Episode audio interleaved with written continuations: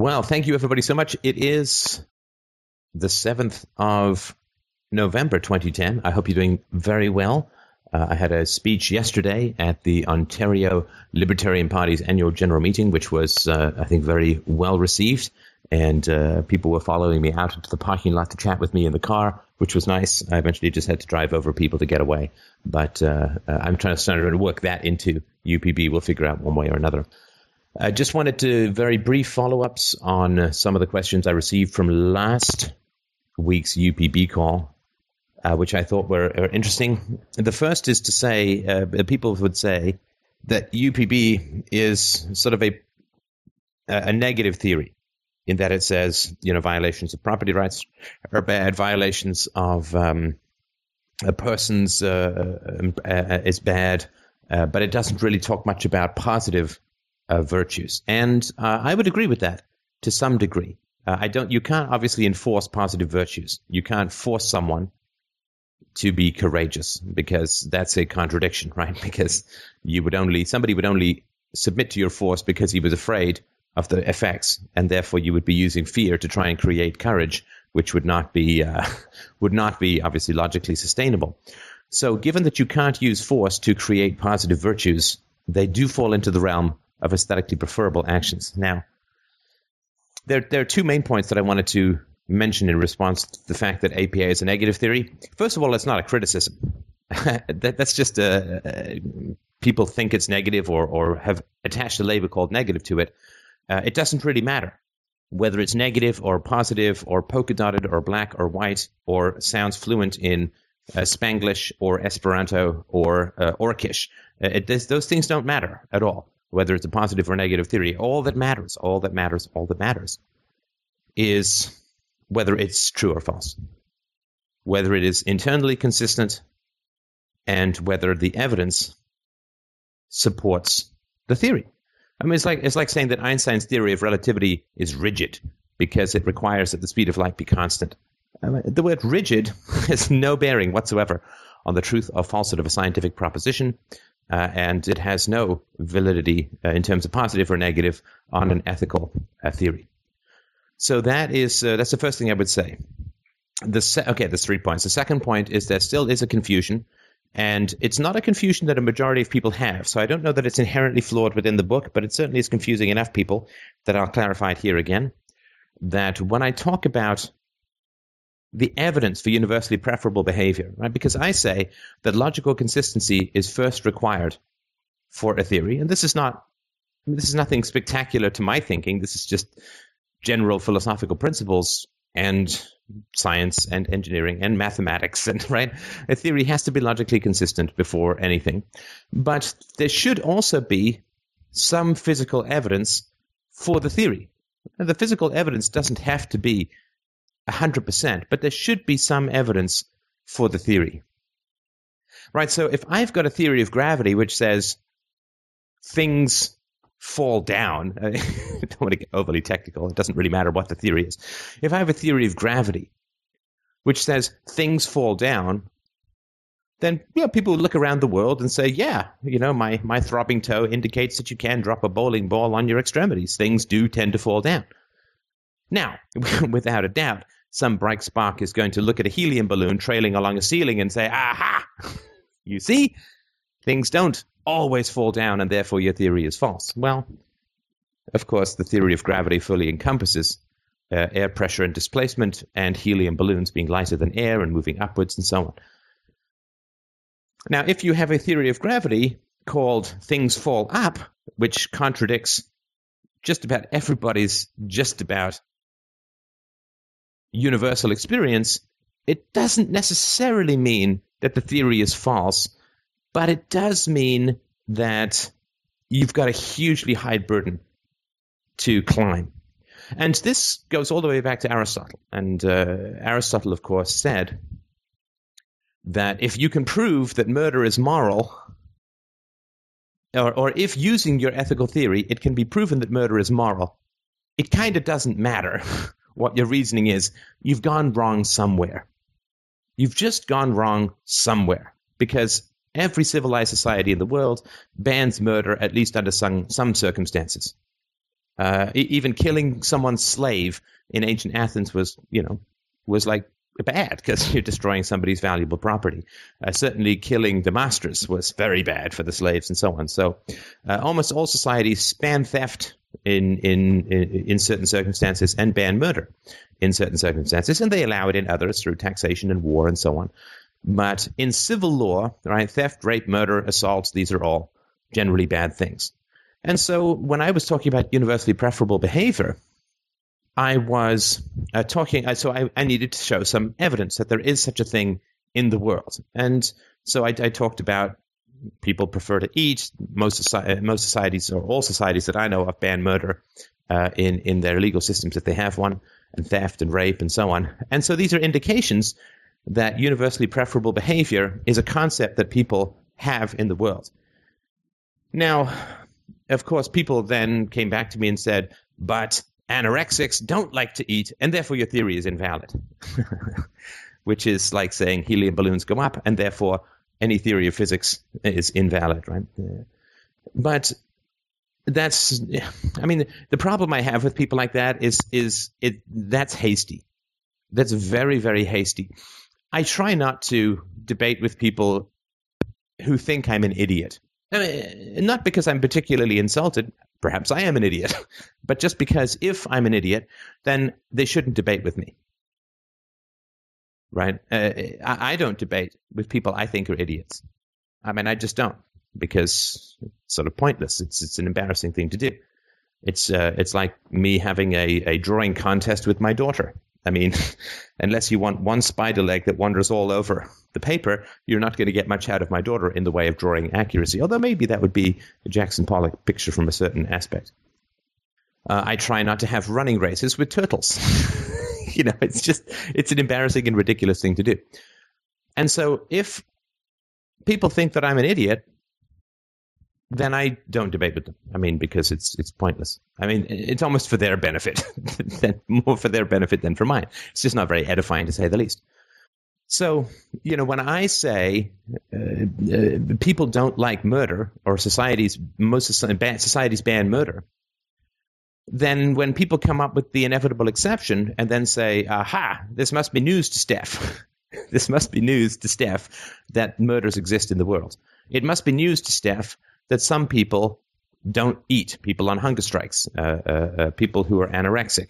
Uh, they, they choose not to eat.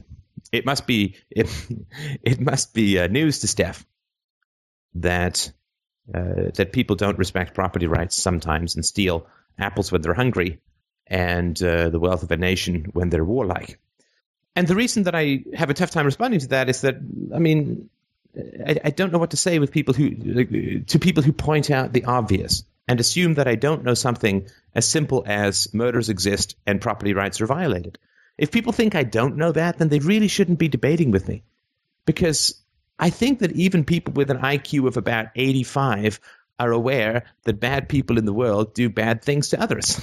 so uh, I think that uh, uh, if you go to your average uh, four year old and say, Have you ever seen one child push another and make them cry? they're going to say yes. So if somebody's you know, grandly deigning to inform me that people in the world do bad things. An ethicist, like informing an ethicist that people in the world do bad things. I just don't know what to say. I mean, it's just an assumption of such primeval ignorance on my part that uh, I'm going to spare them the ridiculousness of trying to debate with somebody who's obviously typing with his forehead uh, because he doesn't know his ass from a hole in the ground. Of course, to tell an ethicist that people do bad things is also a, a, ridiculous thing because the only reason somebody comes up with a theory of ethics is because of an awareness that there are bad people in the world doing bad things. It's like saying to a nutritionist, you know, some people don't always eat that which is healthiest for them. As if this is great news to somebody who spent 20 years studying or 25 years studying nutrition. I mean, the only reason you study nutrition is because you're aware that you and others sometimes make poor choices uh, in the world. So about about what they eat. So I I just of course of course there are people who do bad things. Absolutely. Uh, that's why I didn't say universally preferred, but rather universally preferable. So uh, that's um and, and, the last thing that I wanted to say about UPB. Oh, I think I spent too long at that point. Let me just pause for a moment and make sure I remember what it is I wanted to say. Oh, yes. So people say it's a negative theory. And let me make the case that it's not. I mean, even if that were a valid argument, but, but if people have a problem with it from an aesthetic point of view. So let's say that UPB were accepted. And that as a result, we had uh, no governments, we had no wars, we had no religion, because UPB erases religion. Right? Because in in religion we say my God is true, other gods are false, but that's a non-UPB compliant statement. We would have no child abuse. Child abuse is hugely against UPB. There would be no rape. And there would be no theft. Now, if all that UPB achieved was the ending of war and unjust imprisonment and rape and theft and murder and assault and child abuse, and through APA, things like verbal abuse, humiliation, that kind of bullying. Let's say that that's all that UPB achieved, and we had a world without the endless stain of these bottomless crimes. Is that not good enough for people? I mean, what kind of standard do you have for a moral theory? Then its successful implementation only rids the world of rape, murder, theft, assault, war, unjust imprisonment, torture, and other forms of abuse.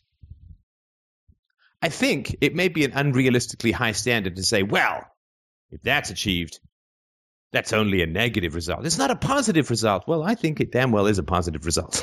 so I think that is an enormously positive result.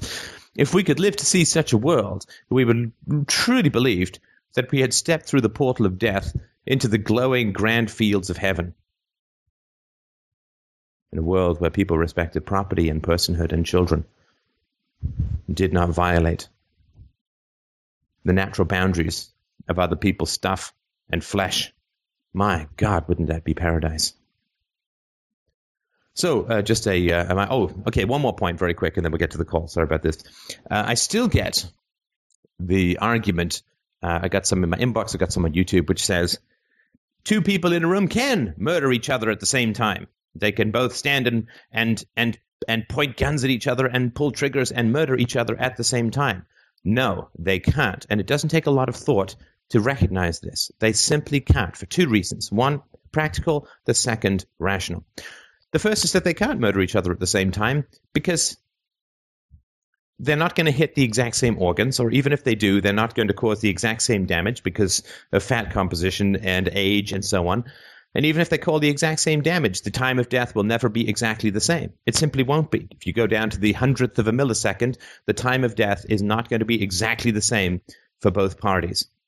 Even if they try as much as humanly possible to kill each other at the same time, it's not going to happen. It's just not going to happen. So that's the first uh, response, which is pretty obvious. Now, the other one, which takes perhaps another 30 seconds thought, is to recognize that two people cannot logically murder each other in the same room at the same time. Why? Because murder is an unwanted action on the part of the victim. If it's not unwanted, if it's desperately craved, then it's called euthanasia, which is another moral question entirely, but certainly not the same as murder.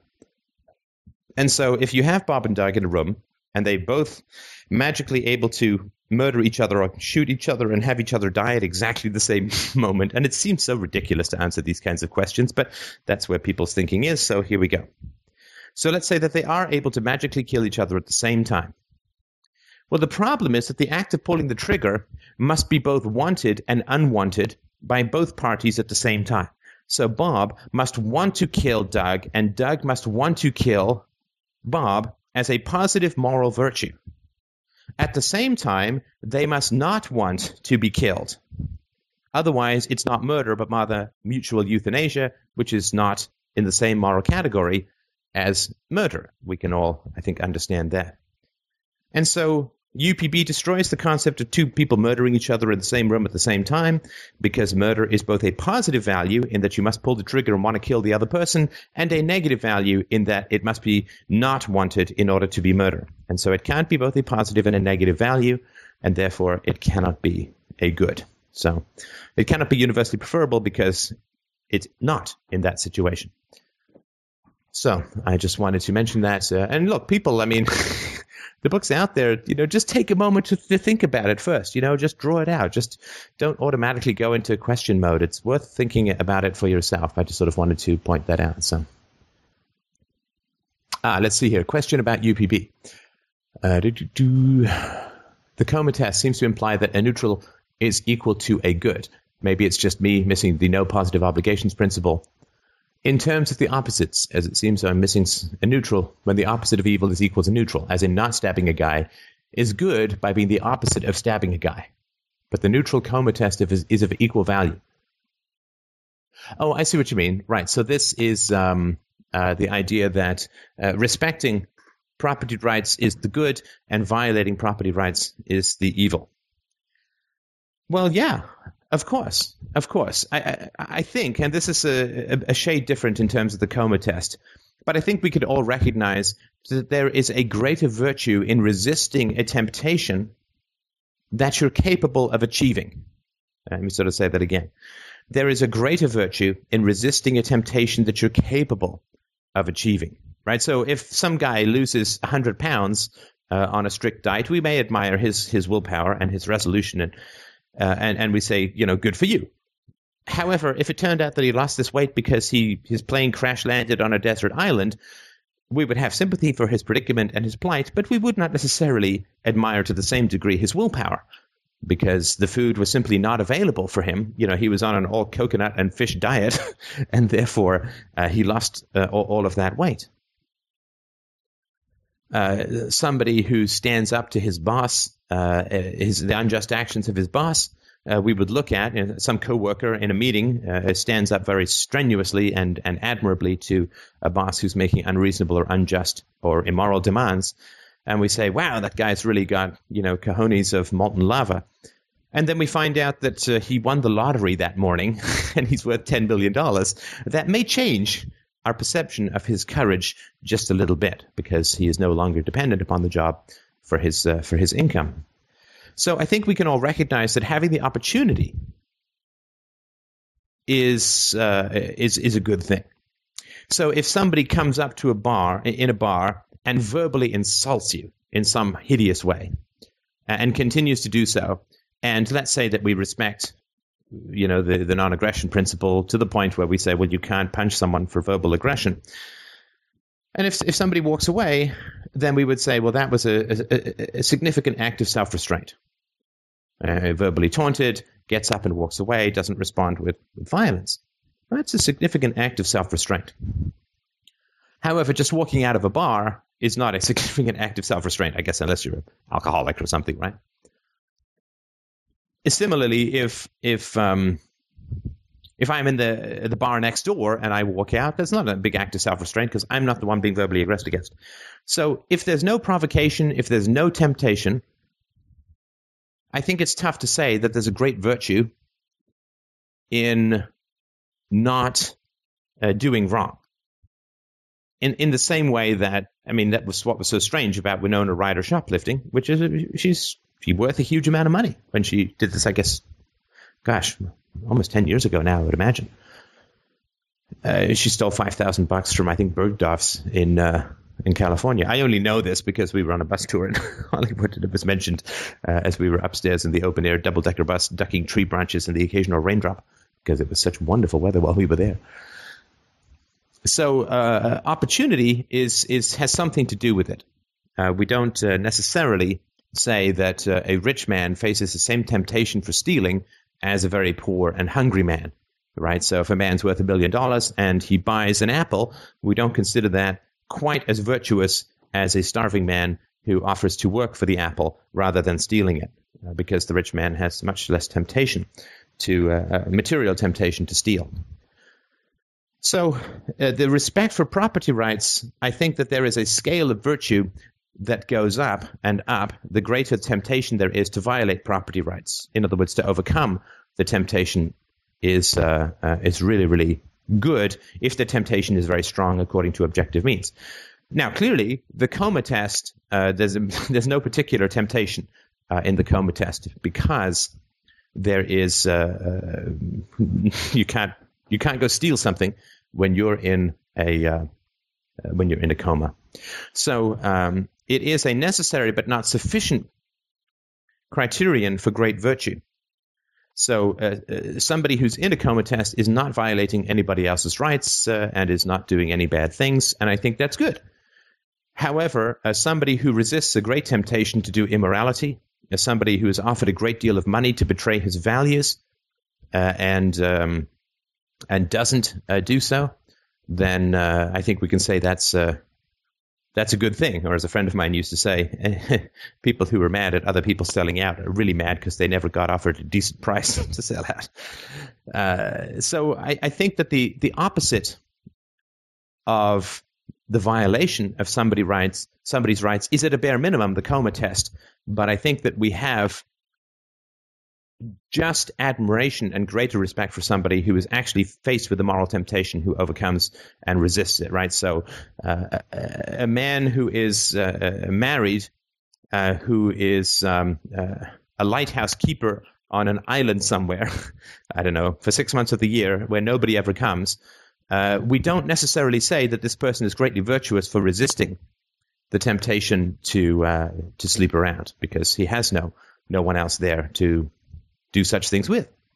On the other hand, uh, somebody who is a, a rock star uh, who has women throwing themselves at him night and day uh, can justly, I think, be great more uh, more greatly admired for resisting the temptation for infidelity, and that is sort of where I would uh, go with that. That the opposite of an immoral action at is at its bare minimum the coma test, but in in reality, right? We, I don't admire somebody for not strangling some kid in India he doesn't even know. I don't sort of say that is the summit of moral achievement because that would mean that the summit of moral achievement is achieved by everybody except that guy currently strangling the, the kid in India, right?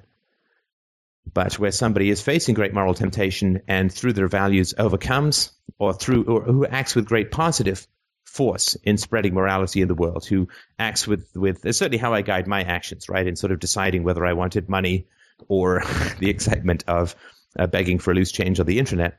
Uh, it was about what is better to spread philosophy, what is more important, and what is the greater role that I can play in society. In spreading philosophy, that was sort of how I guided my decisions. I th- I certainly respect myself more for having made that decision a few years ago. Uh, I have great respect for that decision and great pride in in making that decision and pride in the way that I continue to push forward uh, a, a, virtue and truth in the world. And uh, yet, of course, I would not have been immoral if I had decided to keep working rather than do philosophy full time. But I think that uh, for me, at least, greater moral self praise accrues to the gamble that I took, which, again, thanks to your generosity, is uh, is paying off so very well. Oh, one last thing. I've uh, finished the book Against the Gods. I finished reading the audiobook, and some kind listeners are uh, checking it out. And um, Greg, did you want to jump on for a minute or two and talk about uh, and talk about the book? Give people a, a wee teaser. Hello. Yeah. Hello. Sure. Well, I I'm not quite finished. I have like 30 minutes left. Uh, but yeah, it's it's amazing. I really like it so far. It's I mean, at first kind of impression. This wasn't necessarily my thought, but it was my thought of what others would think of it. Is like, oh, atheism. There are plenty of those books around, but really, it goes I mean, it takes a way more principled approach, I think, to the problem of God and uh, gods, and sort of starts from first principles. So I really like it so far. And there's some cool stuff about the subconscious and how it relates to God. Good. Well, I'm certainly glad that uh, that you like it, and uh, it should be out uh, this week. I would hope. All right, so I'm happy to take questions. Thank you for your patience as I went uh, through some of that stuff. I'm certainly happy to take more questions on uh, UPB, but uh, if you have any other questions, um, uh, that would be uh, great. Hi, Steph. Hello. Hi. Um, I had the pleasure uh, talking with you and asking you a question before about uh, buying government bonds and uh, if it was an immoral thing to do or not. Um, and that was in FDR, um, I don't have the number here, uh, 1745. It's about a month ago or two months ago, I think. I recall. and, sorry? Uh, I do recall. Yes. Uh, well, and um, so the you told me that uh, it was. Um, uh, not an immoral thing to buy government bonds because, uh, firstly, the, the state has stolen a lot uh, uh, from everybody, and if you would make a profit on government bonds, you're just taking something back. Um, um, and also, you said uh, rightfully that um, the, the, state has destroyed a lot of investment opportunities, and therefore, government bonds um, can be the only a way to um, uh, have uh, profits in a certain climate. Uh, you didn't say it with those exact words, but that's uh, my interpretation of it, which is also true. Um, and thus, um, you said that it was uh, okay to buy them. Um, I had a, a, big discussion about this with uh, a friend and he is here also, and um, uh, he does not agree. And I would love uh, to hear, uh, uh um, yeah, your opinion on his opinions. So here, well, uh, put him on. Let's let's hear the case. Okay. Hello, I'm here. Can you hear me? Hey, I sure can. Go for it. All right. Hi. Um, yeah, I did have a, a, long, a long discussion with uh, my friend. It's been going on for, for some time. And uh, uh, perhaps my suggestion will be before we dive into the, the, the arguments, uh, just to give you a, a, little bit of background to um, why, why I think this discussion is so important. Um, I'm, I'm, I've been listening to FDR for about 12 months, and I was uh, I'm a little bit uh, you know I, I, used to spend three four hours a day listening and I went through four months of therapy and it it really uh, changed my life a lot. Uh, I I um, abandoned uh, quite a lot of toxic relationships. I met a, a wonderful girlfriend and uh, I'm I'm as happy as as I've, as I've ever been. Uh, and these are the things that um, um, I have the pleasure talking to my friend. Uh, maybe we can call him Mr. Bond um, about. I mean, we talk a lot about personal relationships and those kind of things, and how we struggle with our, our uh, friends and family sometimes. Uh, but but this issue has come up because both of us are professionally involved in uh, in giving people investment advice um, and so um, maybe this is, is, is a little bit of a, gives it a little bit of a different angle as to um, how the discussion seemed to have come up when uh, my friend called in about a, a month ago. Because uh, well, first of all, to us it seems it seems different when you are uh, advocating, uh, for example, purchasing government bonds as a as an advice because you are like uh, you're promoting and selling it um, so that was that was one thing. Um, but um, just to, to continue on the, the personal growth uh, avenue, why I think it, this is so um, important is that, in, in my opinion, an investment choice is also um, is, is very comparable to what you do with your personal life. If I make a decision to uh, invest my time somewhere or to invest in relationships, uh, it's a moral choice. But I think the same goes for what I decide to do with my, uh, the, you know, the capital I, I earned with uh, the, the labor I do. So, um, I mean, I did want to, I want, want to pick up again, and maybe as a last little bit of background. Um, um, the, the, contrast was, or the initial conflict was, that my friend uh, was an advocate of the um, um, the permanent portfolio of Harry Browne, and that uh, I'm much more involved in uh, uh hard asset uh, investments, meaning. Uh, well, basically, I'm sorry to interrupt, but just for the sake of time, if you could get to the actual moral argument, I would really appreciate it. Okay, I'm sorry. Thanks, no so, problem Uh, the the argument you gave was if um, if you uh, um, make a profit out of something the government offers, then in fact what you're doing is you're taking something back that they've stolen from you. Is is that is that still your your argument? Well, uh, uh, no, uh, it's not quite that simple because there's no way to know that you're stealing. I mean, the money that gets taken from you in taxation goes into a common pool, is spent on a bunch of stuff, is used as leverage uh, for, or is used as uh, assets for foreign uh, lending or borrowing from foreigners or borrowing from domestic banks and so on. So it goes into one big whirlpool, and um, and then you take stuff out. Uh, of course, there's no there's no there's no way to know that it's your money that you're getting back. Uh, I mean, there's some proportionality, I suppose. So it's what I'm saying is that it's not the same as stealing something back because there's no direct property line to to what it is that's been stolen from you. But yeah. you are in a state of nature, and uh, I don't think it's uh, immoral to to invest in government bonds. But my fundamental issue was that it's just not that important. It's just not big that big a moral issue.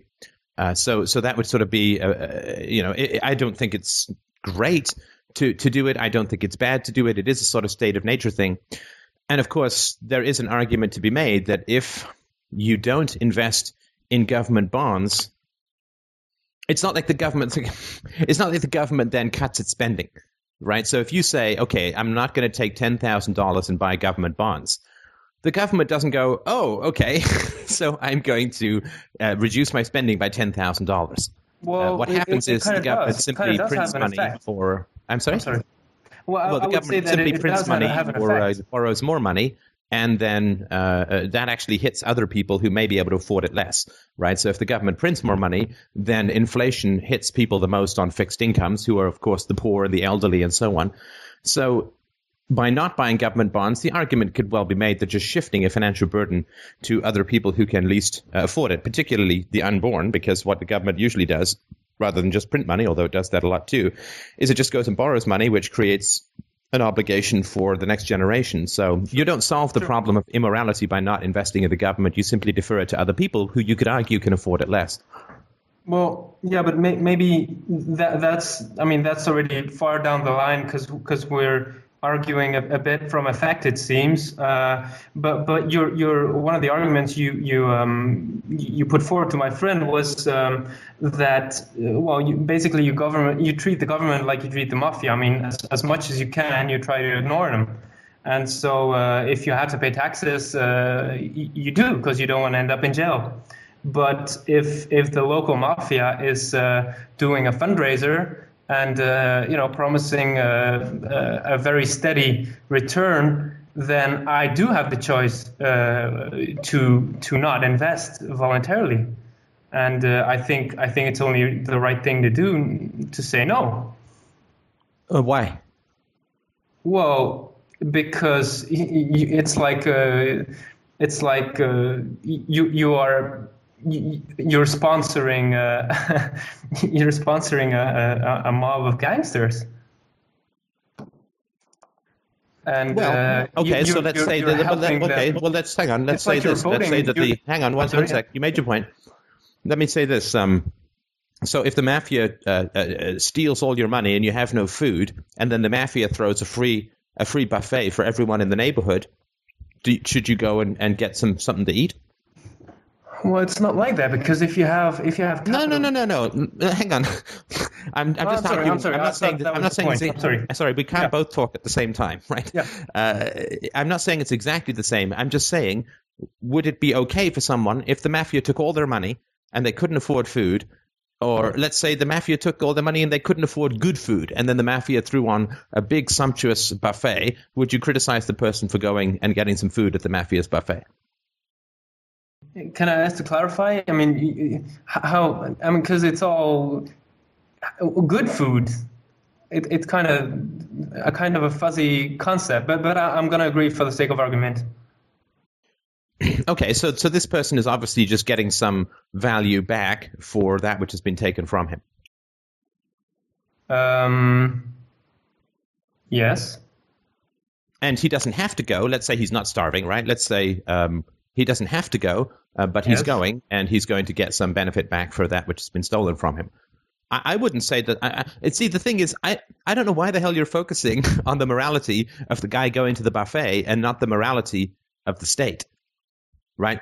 I don't know why you'd focus on the moral choice of the guy who's maybe grabbing a few crumbs from the buffet table of the mafia rather than the fact that the mafia stole all his money to begin with. I mean, I just think in terms of prioritization.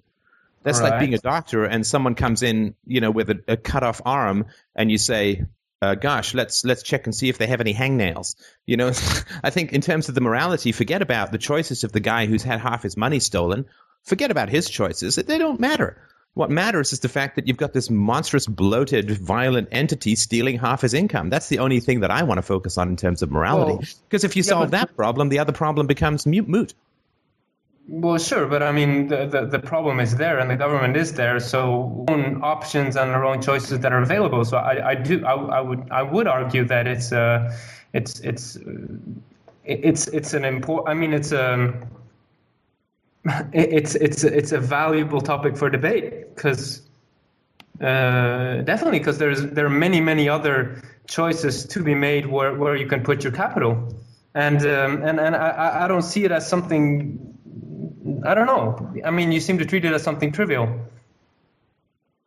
Well, yeah, uh, because I think I think just logically it is trivial. The the important thing is that the mafia shouldn't be stealing half of everybody's money, not what people do. And of course, also the argument about um, uh, the argument about investing in uh, government bonds is not specific to government bonds. It's specific to any benefit.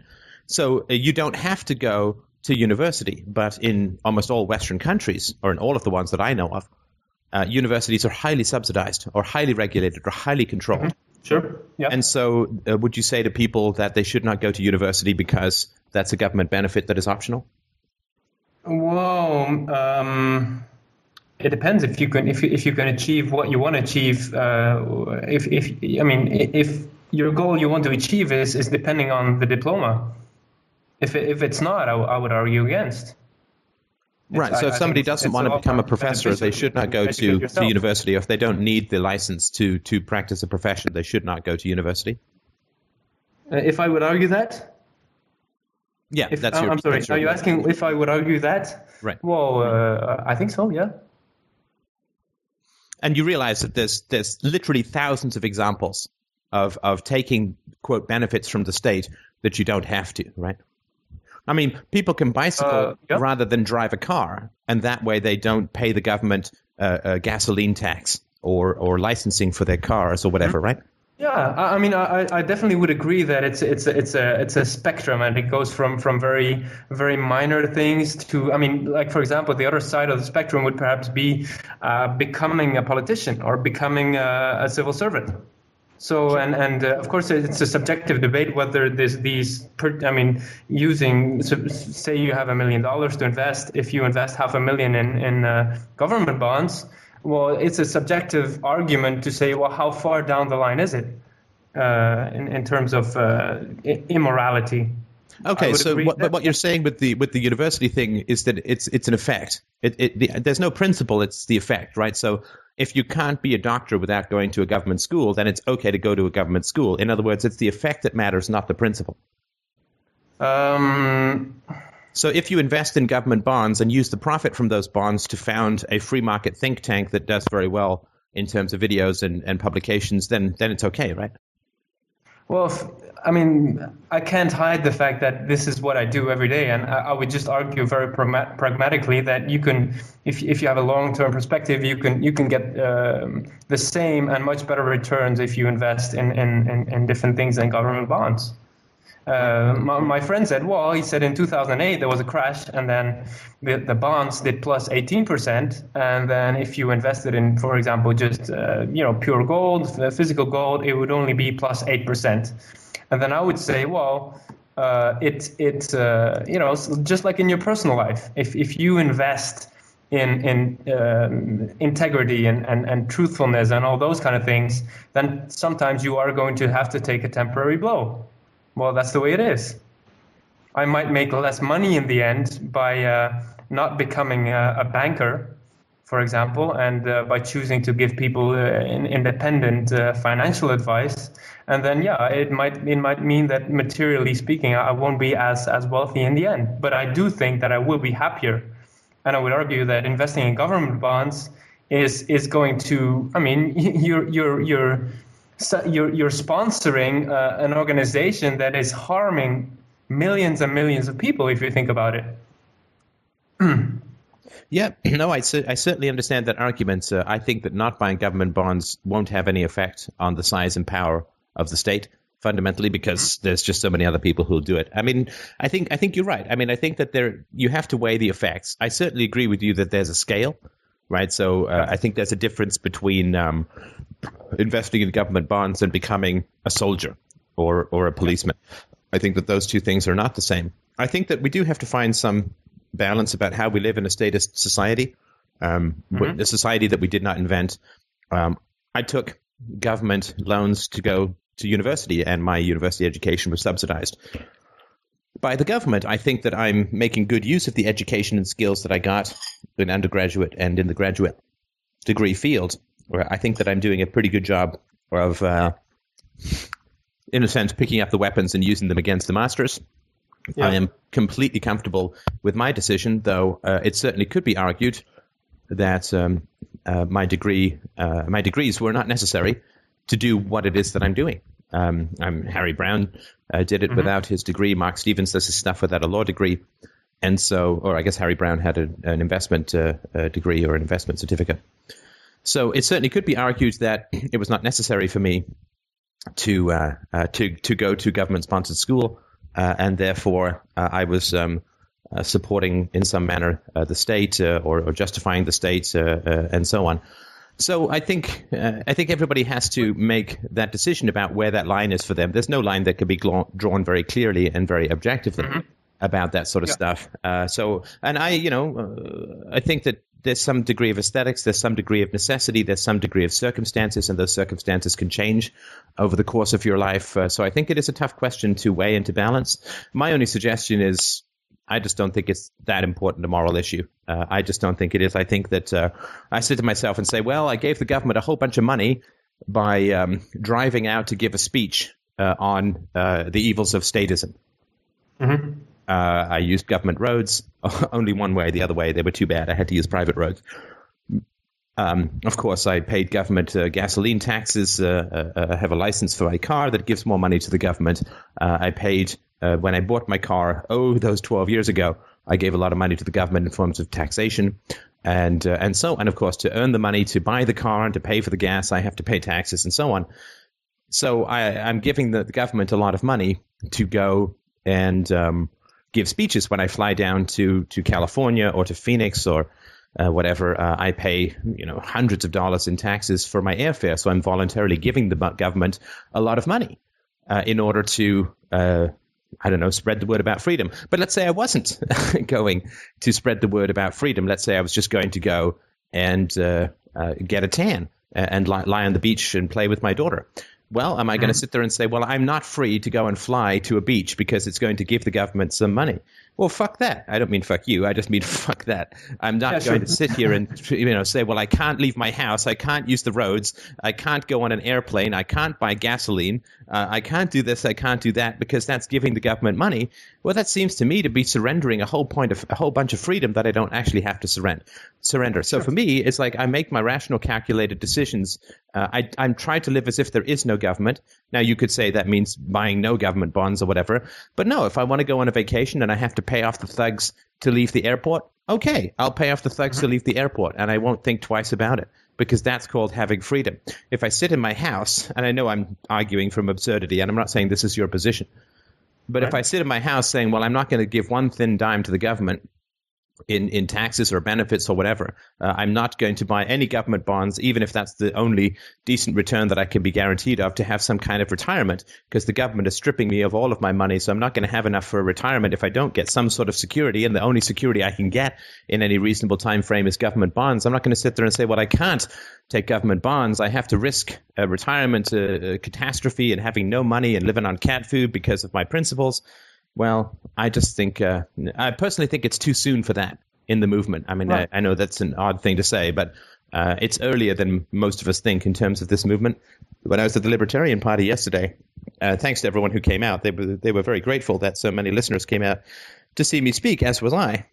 But um, outside of the FDR listeners who came, uh, a guy was giving a speech. He was a professor, um, and uh, he was saying, "Yeah, I gave a, I gave a speech to the Libertarian Party uh, about 20, 20 years ago, 20, 25 years ago, and uh, you were about the same size back then, right? It's still really early."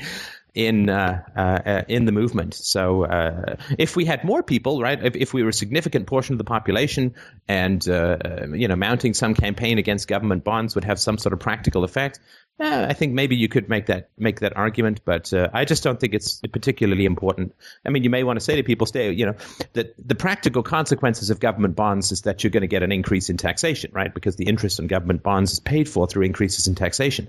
So you can say to people, look, if you buy government bonds, you're simply uh, signing up for future tax increases. But if you don't, you're probably going to have those tax increases anyway, because so many other people are buying government bonds anyway. So I think you can make a practical argument. I just don't think that there's a moral argument to be made one way or the other. Uh, but I certainly think I can certainly understand why why you'd want to not buy those bonds. I don't buy them, uh, but I can so I can certainly understand. Right. Um, well, that's a lot.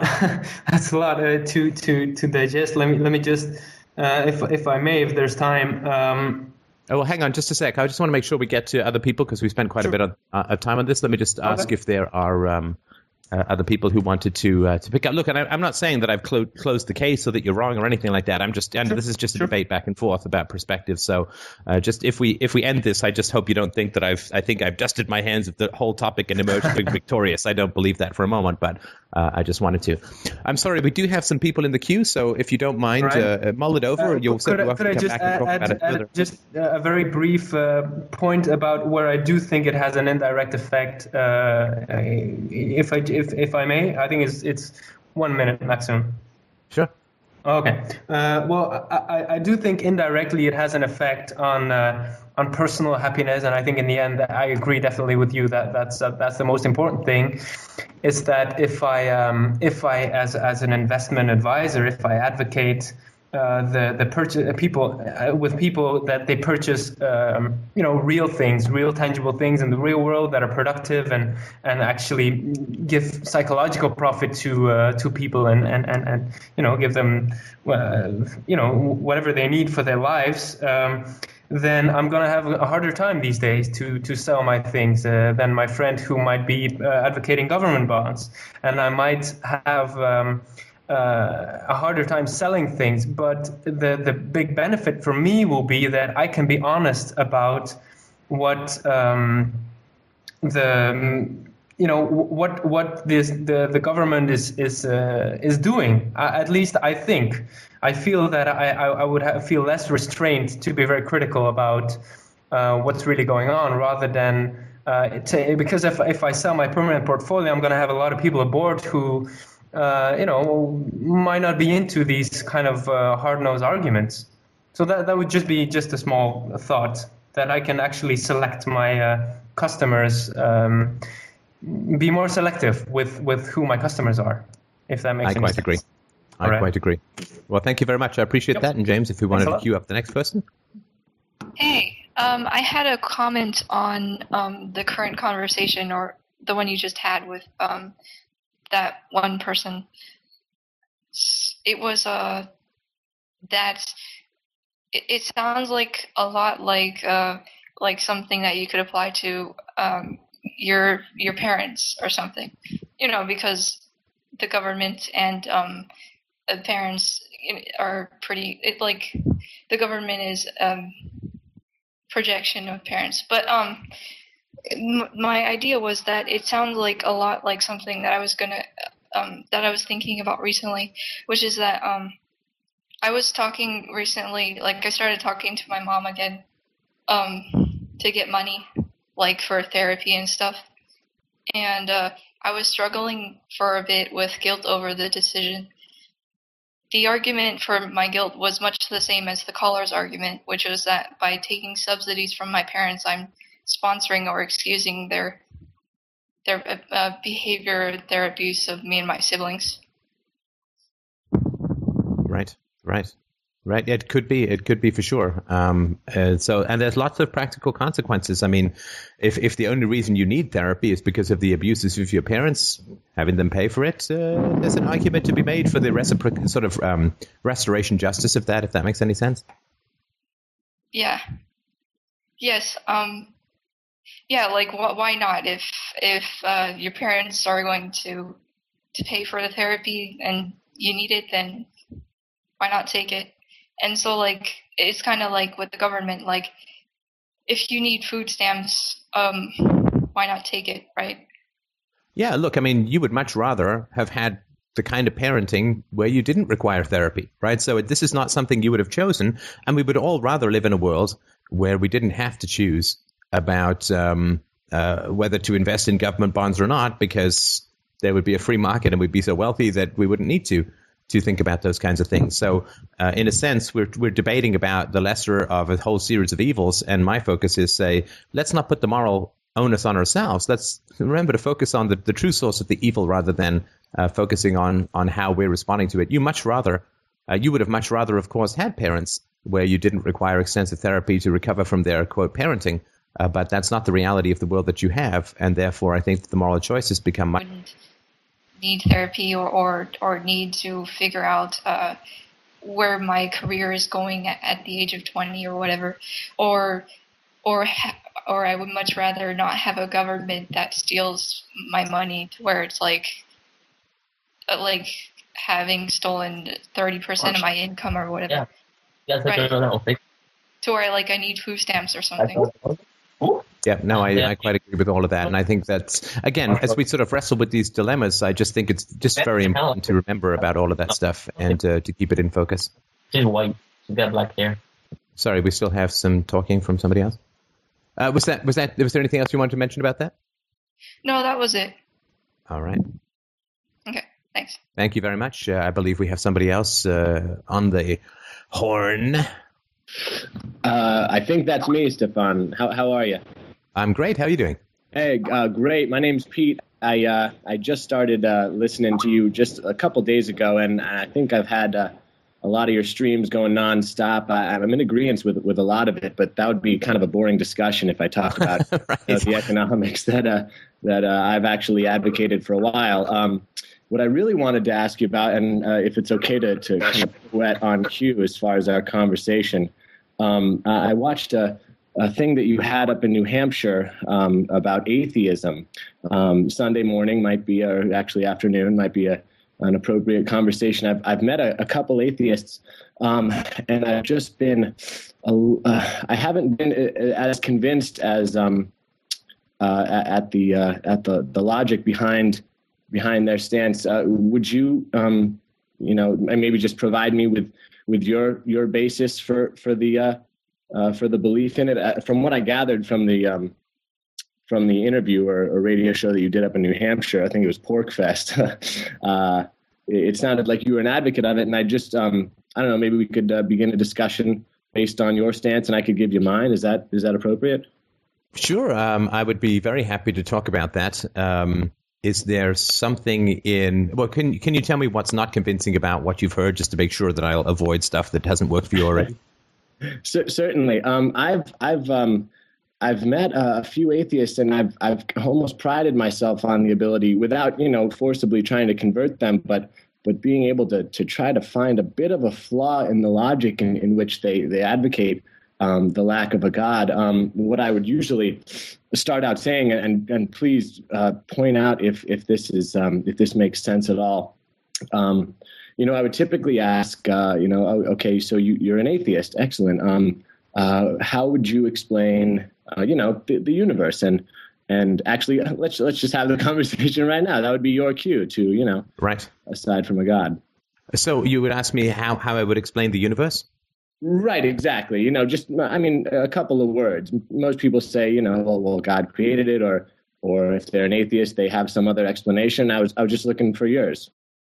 Well, I'm I would I would reply that I'm I'm not sure I I'm not sure I see why the universe needs to be explained. Uh, tell me what you mean by explain the universe because I don't know what that means.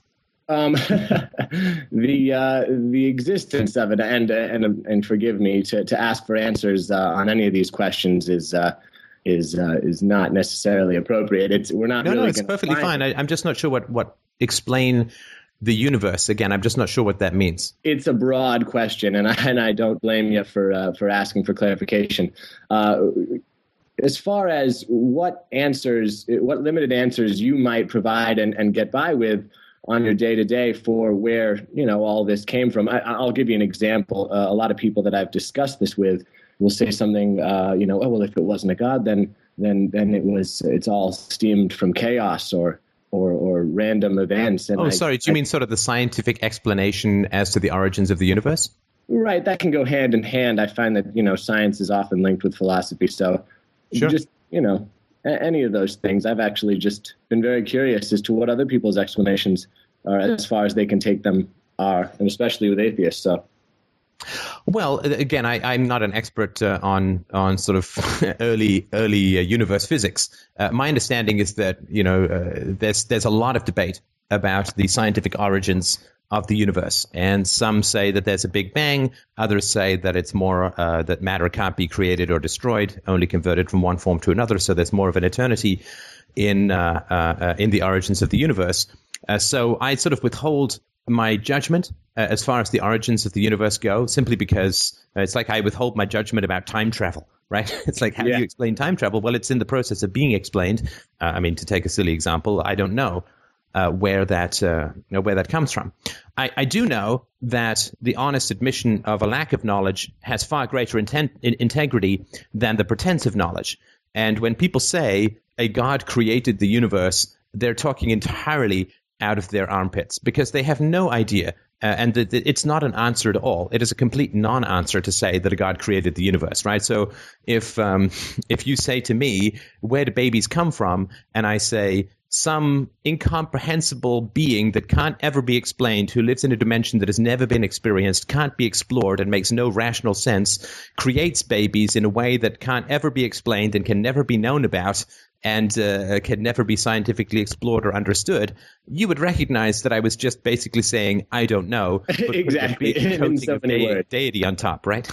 Right, exactly, and uh, you know this this might be a conversation that's better had over a beer, you know, off live radio. But uh, as far as uh, voicing what, what you might be thinking, but I, I completely understand, and I've actually found that in most cases, if I ever you know bring this uh, this uh, discussion up, uh, it's the definition of of what a god is. You know, as you said, an alternate dimension or something. I, I was actually really thinking the mere act of having someone creating it is in it having a god create anything would kind of in a sense be a bit of a flaw because if you were to think of something that was eternal and kind of an all thing uh, it would not need to create because it would already be and have always been so i feel like the definition uh, now look if, been, if it's basically if we accept that something could exist without being created which is god then we don't need god because we can accept that the universe exists without having been created uh, and so this in, in injecting an eternal thing which does not need to be created to explain how an eternal thing that is created gets created is logically ridiculous. I don't mean your position. I'm just saying that it doesn't answer anything,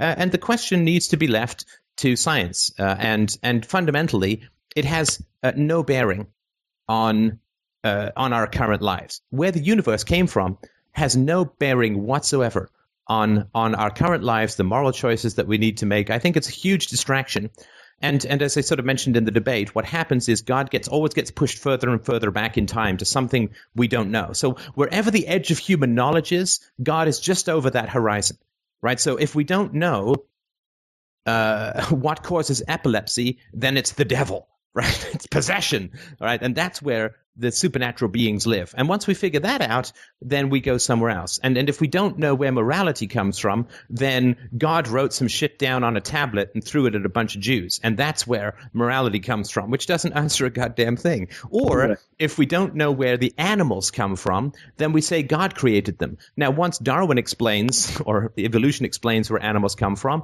well, God moves off there and he goes somewhere else that we don't know about. And now we know where the world came from. We know where the solar system came from. We know how physics operates in deep space. We know uh, what makes the sun go. It's not God on a big mountain bike cranking up the flames. It's a permanent nuclear reaction, like right? So uh, wherever the edge of science is, wherever the edge of human knowledge is, these goddamn theists just push God right over the edge and say, "Well, that's where He is." But for me, there've been about 10,000 goddamn things where God has been, and then the moment we switch the light on and find there's no God there, he just moves to the next dark space. and so the only dark space that's left is the three milliseconds before the Big Bang or whatever happens back there. And you know what? That's just 10,001 places the light's going to be switched on and no God is going to be found. I'm just tired of this, not yours, but I'm tired of this repetitive argument that, you know, God lives in the clouds. Oh, wait, clouds are just water vapor? Okay, God lives in the lightning. Okay, Right. lightning is just electrical charges from static in the clouds. Okay, God lives in the constellations. Oh, wait, the constellations are just distant stars. Okay, it's a sun god. Oh, okay, the sun is just a nuclear explosion. Okay, God lives in. It just goes on and on and on, right? Right, And yeah. so I just get tired of this stuff and I recognize that it's just a kind of con game. Not your con game, it's just a con game in general that theists keep. Wherever we don't know shit, that's where they stuff a big bag of God. And then whenever we find that out that there's no God there, they just move that bag somewhere else. And so I don't care what happened at the beginning of the universe. It's a technical question that has no bearing on our daily lives. Let's say that there was a God. We find there was some supernatural being who created the universe. Well, by definition, then he's no longer supernatural because he's explored by science. What the hell does that have to do with the price of tea in China or how we need to organize society or how we need to raise our children? I mean, I really don't care what happened 20 billion years ago uh, in some distant galaxy. It really doesn't matter in terms of how it certainly gives no justification for an interventionist, vaguely hippie, bearded Jesus dude with nice abs who walks on water and raises the dead and drives pigs off cliffs and heals lepers with the. I mean, it has nothing to do with any of that. So, um, so that's sort of. I just it doesn't matter. I don't care. Let's leave it to the physicists to figure out. But I guarantee you, there's going to be no God there that has anything to do with organized religion. Interesting. No, I'm I'm in agreement with a lot of things that, that you just said. Um, I'm curious though, uh, the the fact that that we, we couldn't find it, or the fact that you know it doesn't impact our our day to day lives as far as you know us being able to get by and, and ordering a cup of coffee every morning. Does that necessarily uh, mean that it doesn't exist? I, I kind of correlated the universe itself to being sort of a godlike thing. Having the two as separate doesn't really make any sense at all. Um, and so No, I'm but the word, sorry to interrupt, but the word God is a very specific thing, right? The word God doesn't mean, you know, soap dish or tripod or wall picture, right? Wall hanging. The word God is, is a very specific word. So when somebody says that consciousness can exist without matter, well, it's a self-contradictory statement. That, that cannot work, right? Ma- ma- consciousness is an effect of matter, right? Is and uh, yeah, because you know, you need a brain, and then you have you have consciousness, right? Consciousness. Can you truly really be aware of like anything else is consciousness? No, I'm just playing devil's advocate and asking this question because you, you can't really know much else except for what you really feel, right? I'm sorry, I'm not sure what you mean. the, the, the one uh, thing that really got me into philosophy was the fact that you can truly, really not uh, know anything except maybe how you feel. So uh, to, to kind of say that something else Sorry, does you not you- have you, can't know anything? Right, exactly, which is why this No, whole argument sorry, going to be cyclical. But I was really just trying to pick your brain on it. Uh, this is the Cartesian argument, right? Right. From Discourse I think, Second Meditations, where he says that he stripped away every certainty he had until he had only the one certainty that he himself was uncertain. That, that, that, that everything in the universe could be controlled by a malevolent demon and manufactured for his delusion. All other people could be a dream and so on. But the one thing he was certain of was that he was thinking, right? This is the root of, I think, therefore I am. And um, this is a sort of, I guess, a radical skeptic uh, approach to uh, to the world. And is that what you're? Um, what That's you're the only one I've ever really been uh, even convinced of, just because you know the the curse and the blessing of being able to ask questions is that you know if, if you ever find an answer, it's never really truly an answer because another question could be asked. So, uh, yeah. Oh, are you saying? Sorry, are you saying that two plus two is four is not an answer? Um, well, I don't know. That's kind of tough. Uh, I don't really. Is it really? Is it really tough? I mean, didn't we all get this right no, in well, the thing two? is, I always ask, you know, questions is that as far as you know, two material things adding into two other material things. no, no, right? no. We're just talking about the mathematical uh, Right. uh, argument to two and two make four. Right. No, I, I can agree with that. Uh, So you're 100 percent certain of that. uh, from my perspective. Sorry, what do you mean from your perspective? As in, I don't know, someone who might not understand math would not accept that as entirely true. Well, but that doesn't have anything to do with the actual truth of the matter. Right? There are people who think the world is flat. That doesn't mean that the world is flat, right? There are crazy people who think that uh, bat wings are sprouting out of Barack Obama's armpits. That doesn't mean that we should go and check, right? right, right. Um, but but those are ridiculous. but ridiculous is not a philosophical argument, right? exactly. Right. So uh, I, I, I, look. I appreciate the skepticism. I really do, and I think skepticism is a very healthy mental attitude to have. And Lord knows I've managed to pull down enough false gods in my lifetime to know that uh, philosophy is literally littered with the bones of deities and cultural delusions and nationalism and all sorts of nonsense that I was trained into growing up. So I appreciate your skepticism, but I think that you want to be careful about taking too much of that medicine, right? Yeah. Uh, I, I, think that uh, no antibiotics is good. A thousand antibiotic pills will strip you of all useful bacteria as well, and you know you will be dead, right? So I, I think that you want to take those skeptical pills in measured doses, and I think that you do want to try and root yourself in things that that are true. And and and if you have doubt about that, which again I can understand as a radical skeptic you would, then you need to be an empiricist. And, I've got a whole introductory introduction to philosophy. Uh, it's on the um, it's on the podcast page. It's a whole separate feed if you want to go. Again, my arguments you you may disagree with them, but this is how I sort of overcome the skeptic position. If you have doubt about what you believe, then the first thing you can do is look at your actions, right? So, for instance, you are talking to me now in this conversation, which means that you accept, at least for the moment, at least during this conversation, you accept that I exist, right? Certainly. I mean, you don't think you're having a conversation with a very bald hand puppet, right? I assume so. I assume that's not. And you certainly, and we know that because you couldn't predict what I was going to say next. That's not proof because I can't predict what's happening next in my dreams.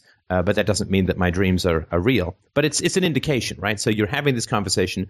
You also accept that electricity is objective because that's what's being used uh, along with some other mechanics to to transmit our conversation. You accept that computers exist. Uh, you accept that quantum mechanics, at least to the degree to which it supports the operations of the computer, is valid. You agree in physics. You agree with gravity because I assume you're not currently clinging to the ceiling, having floated up like a helium balloon, right? So if you have doubts, which are perfectly reasonable, uh, about existence, reality, other people, and if you get sucked into the giant flaming jaw of the Cartesian demon, the way that you can escape that, the grappling hook that hooks you back to reality, is to look at what you're actually doing and say, well, what are the things that I will have that I have to accept in order to do what I'm doing? Now, I can say that those things aren't true, but I'm acting as if they are true. And if I'm going to act as if something is true, I at least have to accept while I'm doing it that it is true.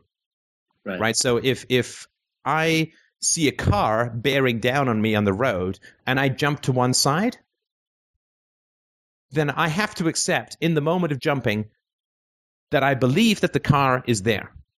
Right? Because if on the other hand, I'm just watching a movie where a car comes screaming down the road, I'm not going to dive off the couch and through my plate glass window because I'm afraid that the car is going to drive out of the screen and over my uh, chip stained body, or, right? Or disbelieve its existence when you're seeing it in real life, right? right, right. So if I'm going to if this is just a it's just an integrity thing for me and i i hope you i'm not accusing you of a lack of integrity. I'm just don't, talking don't about worry. ways in which i approach this. It's just I, i'm not going to i'm not going to act as if something is real and then say to myself that it's not because that creates a contradiction between action and belief and a contradiction between action and belief is a lack of integrity or in moral matters hypocrisy a moral hypocrisy which again i'm not accusing you of. I'm just saying this is my solution to the problem. So if I'm going to have a conversation with you, which I'm very much enjoying, and I hope you are as well, I'm not going to say to myself, I don't think he exists. Because if I don't think you exist, I'm not going to have a conversation with you because that would be crazy. that would be insane, right? So, uh, so I try not to do things that don't be crazy is sort of the motto of, of the show, I suppose. No, it's Uh, like so uh, that's no, the way out is to simply look at what you're doing and and uh, and everything that that uh, is is required for you to act as you act must be true. Uh, otherwise, you would be do- doing something different. And if we have that uniformity or conformity, I suppose, between the thoughts that we have, that which we accept, and that which we are doing, it brings us a great deal further to, I think, a very productive kind of certainty without throwing the skepticism out of the window, if that makes sense. Right. No, certainly. Uh, and you know, if uh, it's like uh, Lou Reed, I don't know if you listen to him at all, but uh, you need a busload of faith to get by. Uh, faith, uh, excuse me. But um, you know, all these assumptions that you know we have to make in order to keep ourselves from from rocking and drooling in the corner. you know, and not not thinking that the ground is going to fall out from under us every every moment we take a step.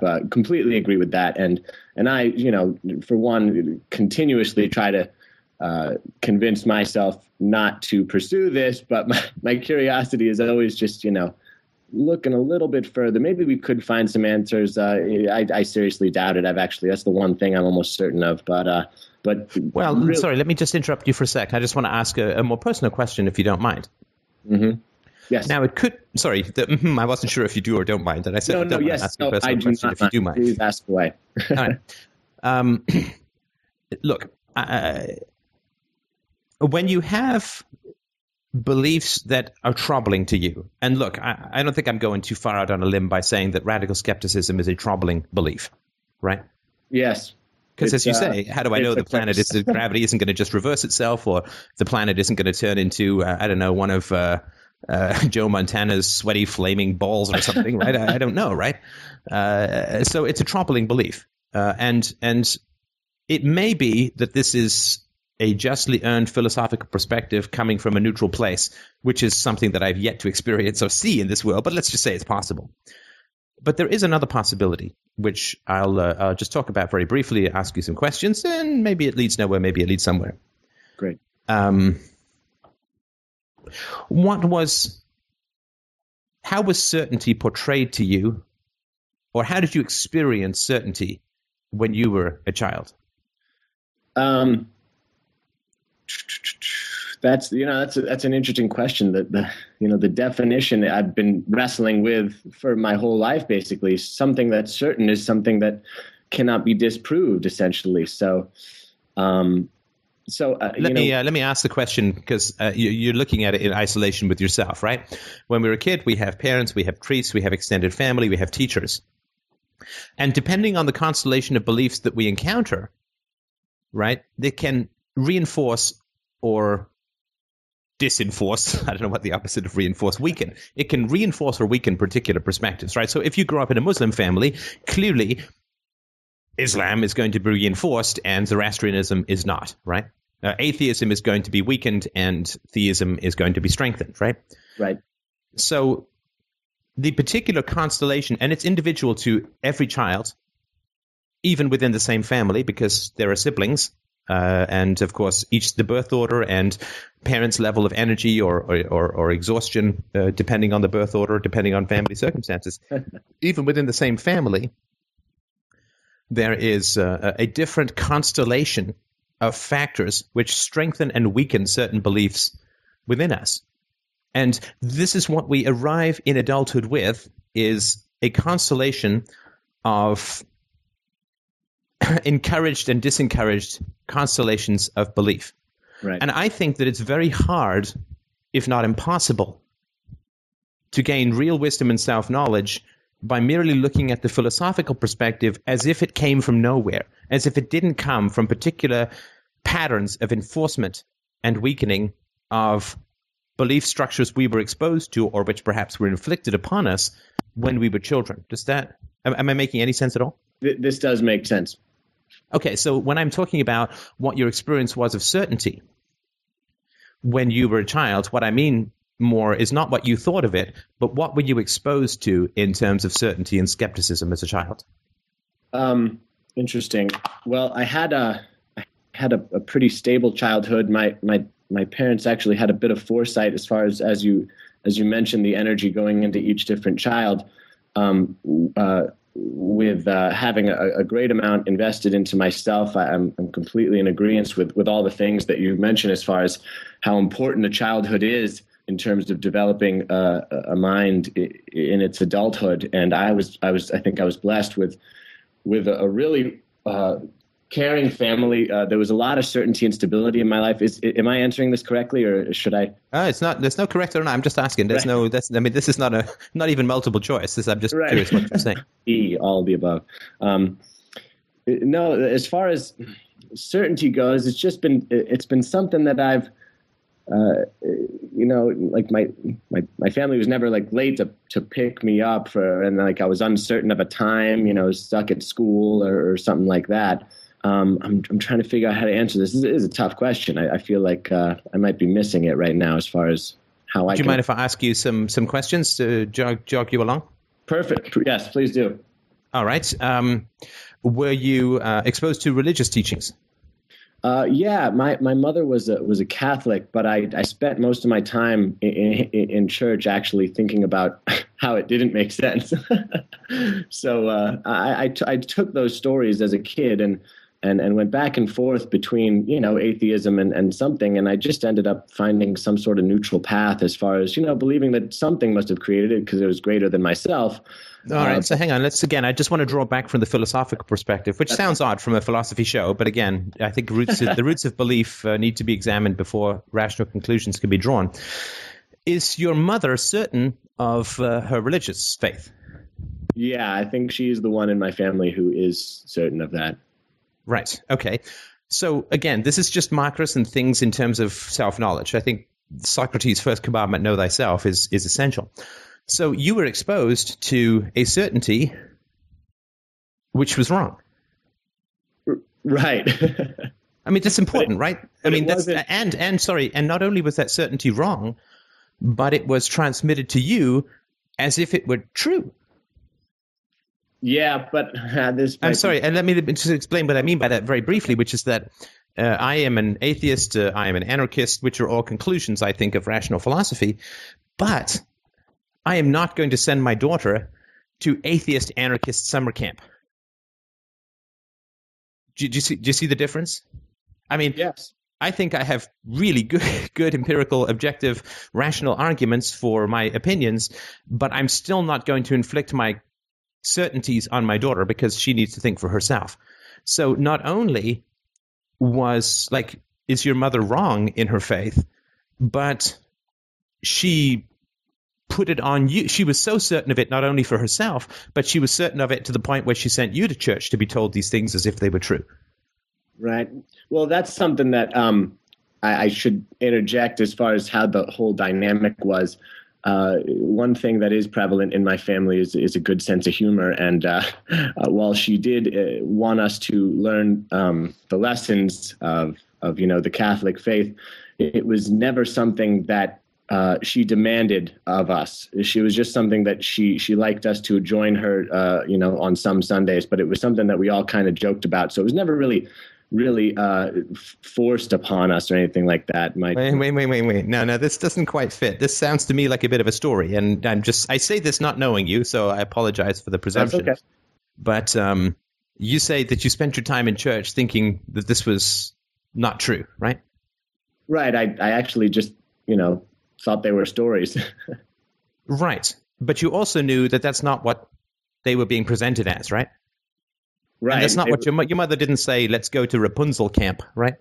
To right. learn about Grimm's fairy tales, right? Exactly. But that's coming from people, from other people, and I never necessarily believed that, even though they believed it, that I was necessarily uh, that it was true because everyone believes different things. I kind of learned that early on. Well, well, no, it's not quite what you because your mother's wasn't just a belief; it was a certainty and, and again, how can I be certain of that? I feel like I might have answered prematurely. Well, let's let's again. I'd want to stay away from the philosophical and just stick with personal, if you don't mind, because I mean fine. the philosophical. I've got tons of arguments out about that. What was your relationship to your mother's certainty in terms of your own communication with her? Right. So, did you say to her when she'd say, "How was church?" Did you say, "Well, I don't believe this stuff, but you know, they're fun stories." We never actually really talked about it. It was something more that we would attend her with, uh, and you know, nothing was really said, and, and afterwards it wasn't really discussed. Is that strange? It wasn't really discussed. Makes it sound like a third party thing. What, my, my question is, what would be the consequences of being honest with your mother about when you were a kid about your experiences in church? Oh, right now, I I don't. No, no, when you were a kid, right? Oh. If you'd have said, like, did you want to go to church? Oh no. right. Okay. So if you said, "Look, I, I don't want to go to church," Uh, I don't believe this stuff. It makes no sense to me, and so I'm going to opt out. Oh, okay. So that happened all the time, and and I had I have two younger brothers, uh, and we we were actually more often than not not going to church. So it wasn't like a, a a ritual thing. It was something that you know every once in a while we'd get out there. Um, and afterwards, we'd get some some donuts or something to to incentivize us to go. But it wasn't really something that there were there were consequences for if we didn't attend. Okay, so a lot of times you wouldn't go to church, but sometimes you'd get donuts to go to church. exactly. Yeah, sugar, sugar form of heaven in the here and now. Okay. Did you have conversations with your mothers about your skepticism about uh, what was being said in church? Not really. More with my brothers. And why didn't you have those conversations with your mother? Because I felt it was important to her.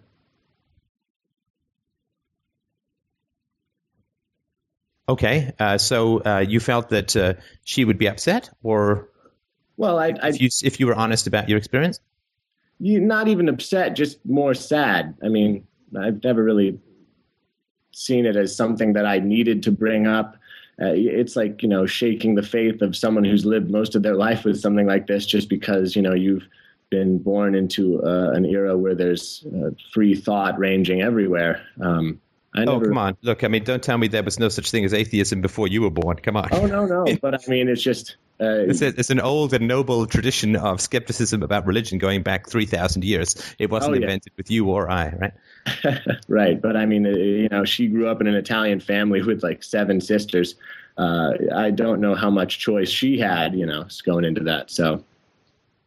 Well, um, I, I, I, the, I, think people have choices. I, I really do. I think that no matter what circumstances or environments, there are still choices that uh, that people can have. Although I do understand what you mean about sensitivity and so on to to to upsetting someone. Right. But I think uh, what you said was that you know this is her belief, and and everybody believes different things, and so for you. Your mother believed in religion and you didn't, but it was kind of like, if I understand it correctly, uh, it was kind of like, I like chocolate ice cream, she likes vanilla. that, that's uh, a good way of putting it, actually. Right. And you see how this kind of compromise, and we, we may even call it a necessary compromise, will ha- would have pretty profound effects upon your philosophical views. Right. The fact that it was kind of nonchalant, and I, I see what you're saying. And that, that I think is, is an important thing to know because you don't want to start building your edifice of philosophy on a sort of black hole absence of self knowledge about the factors influencing your philosophical preferences. Right. Sorry, right. that's a shitty way of putting it. but yeah, you know, like, I think you, you, know what I mean, right? Yeah. Yeah, you want to make sure you build your castle on rock, not on sand, to use a biblical right. metaphor, which may be appropriate. Right. And I think if if the fact that in order to maintain your own perspective, you had to, in a sense, downgrade your mother's faith to a mere personal preference. Right. In other words, certainty was downgraded to mere preference right. in order for your certain your preference to have any room, right? Because if, right. if your mom was right about religion, and you know God existed, and you were drinking the blood of Christ and eating His flesh in that weird cannibal ceremony that the Catholics and, do, and right, and if you know Jesus did come back from the dead, uh, smelling all kinds of three days old and stuff, then uh, then then you would need to change your skepticism to right in the same way that when I was a kid, I thought the world was flat. I found out it was round. It blew my gourd. like I think, oh my god, I'm going to fall off. I, I, looked at that picture uh, in in the um, in the textbook, and I, I, found England, and it was like, dude, we're on an angle. Why doesn't it feel like we're on an angle? like it didn't make any sense to me. And then I went to Africa when I was six, and I I thought I'd need gravity boots or, or something so I wouldn't fall off the bottom. I mean, it just it blew my mind, right? And I think as kids, you know, you find out the sun's going to burn out, and it ruins your whole day, if not your whole week, right? and Uh, so th- those were examples of my perspective or my belief was that the world was flat. I was told that the world was round, and I abandoned my belief as incorrect and adopted the correct view of the world being round. Right. Right. One of them had to go. Yeah, one of them had to go. But in your uh, family structure. All of them had to go, right? well, yeah. In order for you to have a perspective, you you either had to conform to your mother's if it was the truth. You had to either or, or downgrade both theism and skepticism or theism and agnosticism or whatever you had as a kid to opinions, or the reverse would be true, in which case your mother would have to conform to atheism. Right. If, if There's I, only those three possibilities, if that makes any sense, right? right if I you know cared enough to push myself onto her beliefs, but I was really just thinking about myself. Uh, no, no, no, no. See, you've gone back to relativism again, right? Because you said it, to push myself on her beliefs. In other words, damn it, mom, you really should like chocolate ice cream and not vanilla. like impose my subjective preferences on my mom in a fundamental act of primordial bullying, right? But we're not talking about that. I mean, people didn't impose the world is round upon me. They told me about it. They made the case. I accepted the case, and it was true. It, it wasn't an act of imposing personal bigotry upon me to tell me that two and two made four. It was just the identification of an objective fact, right? right. But you see how, and this is why, uh, even though we're talking about it and you're beginning to see the effects, which this has nothing to do with, with whose argument is right. This, this simply has to do with exploring the factors that may have led you to this kind of skepticism. And so, even while we're talking about it, and I say, well, then you would have to um, have your mom conform to the reality that there is no God, or try, then you immediately went back to, I would then be pushing my personal preference upon her. Um, oh, interesting. So, in order for one truth to hold forth, I would have needed to um, show her the light. Is that Well, it's not show her the light. Uh, you would just, I mean, because it, it, it, it's not. I mean, I, it's it's sort of hard to say how to put. Just, just tell her the truth that there, are no- there are no gods. right? But but see, that's then there's the word God, and we come back to it. I, I really have appreciated this. Uh, you know, delving back in because who else am I really going to be talking to this about? Um, as far as you know, where the core beliefs stem from, but um, the belief in in nothing or even you know no God still kind of makes me think that there's something, whether or not it's something that controls uh, the the one, the one. What is it? No, look, look. I just I understand, right? So this is like a deism, like there may be something out there or the origins or whatever. Even if we accept that that's true, that has nothing to do with the interventionist formal Roman Catholicism that you were exposed to. Okay. Right. So even if we say there's some higher intelligence that we can't uh, totally rule out that may exist somewhere in the universe that we may come in contact at some point in the future, that has nothing to do with Jehovah and Jesus and uh, uh, and Moses and company, right? Okay. Right. Does, does that make any sense? Like No, that's that- like that- saying, well, we may come across some space alien in the future that has really long hair and lives in a castle. That doesn't mean that that's proof that Rapunzel was prophetic, right? Right. Right. It has nothing to do with the historical transmission. What, whatever happens in the future, whatever we discover that there's hyper intelligent pan dimensional beings ordering the moons of Sirius's third planet, it has nothing to do with what sun baked Bedouins wrote down 5,000 years ago, right? Even if there's something that's coincidentally true, it has nothing to do, other than coincidence or perhaps tourism from those guys visiting our planet 5,000 years ago. It has nothing to do with the religion that is taught to children, right? Right. Right. So. So, So you- her faith in that religion is, even if we accept the, the, the deist argument, your mother's faith in that religion is not rooted in reason and evidence. Uh, yeah, I would assume. and in fact, reason and evidence, uh, uh, you know, detonates it, right? Right.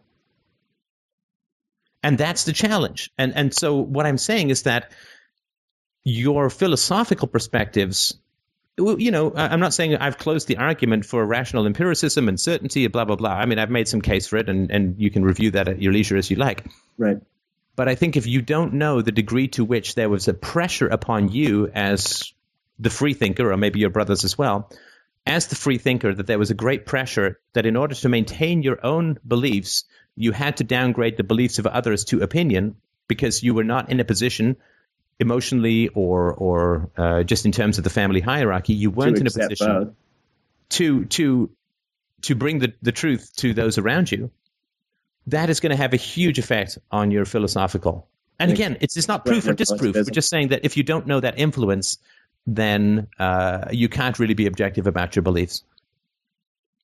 Interesting. So the rel- relativist perspectives that I, you know, hold would stem from the fact that I saw others as just perspectives. Well, that that was all that was available to you as a child, right? That you disagreed with your mom, and I assume your dad, because it doesn't sound like your dad did a whole lot of agnostic interventionism either. Uh, he was but more uh, philosopher, actually. I'm sorry. He was more the philosopher, so he's where I got the the sense of humor from. Well, I would say that the job of a philosopher is to fight error, uh, the same way that a, the job of the doctor is to fight disease, and the job of the nutritionist is to fight bad eating.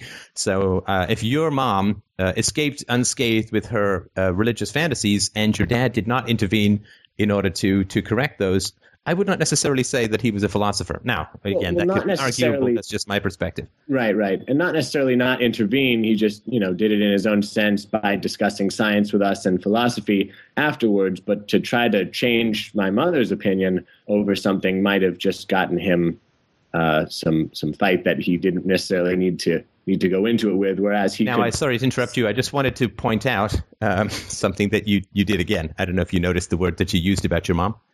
What was it? What did? How did you describe your mom's faith? Um, did I did I say certainty or something? No, uh, you said um, to change my mother's. What was the word you used? Belief, perspective, opinion. opinion. Right. Do you see how you have to downgrade her certainty to a mere opinion in order to have room for your own? Right. Difference of belief. In other words, you have to downgrade God exists and loves me, and we're going to heaven, and we, here's the rituals we use to get there, the moral obligation for obedience and, and fidelity to the word of God, which assume is more than just an opinion of your mother's, because if it was an, you, you didn't go to, uh, to, to the camp called you must uh, worship chocolate ice cream, right? Because that, that's a mere preference, that is a mere opinion. Um, but this, this faith of your mother's, she would, I doubt, characterize it as a mere opinion. Because opinion is sort of by its very nature an unfounded assertion based on prior prejudices or right. based on personal tastes that have no binding relevance to others, like I like ice cream. As opposed to this is. Yeah, so uh, I just sort of wanted to point out that the language that you use is to downgrade certainty to opinion. And, and that's a consistency since since you and I started talking about 40 minutes or so ago. Your uh, your constant undertow, and I would say it's unconscious because you're doing it without realizing it, which is why I'm sort of stopping and pointing it out. Uh, mm-hmm. your your unconscious uh, tendency, if not, you could say mania. Again, it's not a negative thing. It's just it's it's a very strong tendency. Is to whenever you come across a fixed opinion, is to downgrade it in your own mind. Sorry, to a fixed certainty, is to downgrade it to a mere opinion. Uh, and uh, I think that's uh, because it's unconscious. It means it comes from something quite early and quite consistent in your life. And I think it's worth examining that. Uh, and through that, you can come to a more objective um, a framework uh, as to your philosophical beliefs. I think if it's stuff that we've just adapted to within our family, and uh, adaptation within a family is not always bad. I mean, my daughter has to adapt to certain things in, in this family, and I don't think that that's necessarily bad. I mean, uh, we also have to adapt to her, and so I think adaptation is, is not necessarily bad. I think adaptation to religious beliefs is not healthy. Uh, and I've made arguments uh, about that. I'm just about to release a book on atheism, which makes this case, so I won't bore you with it now, but you're welcome to check out the book. But um, uh, I would say that it's a really great challenge to own our own certainties. And if you have these perspectives which arise from or you have sympathy for as a result of adapting to your mother's religiosity, then in a sense, in a very real sense, they're not your beliefs. Right? If I choose to learn a language, I own that language. If I just happen to be born in a culture that speaks English, I didn't I don't really own English. That's just what I happen to be, you know, like I don't own being born in Ireland. I was just that's where I, you know, that was the the piece of dirt in proximity to uh, you know, mom's belly, right?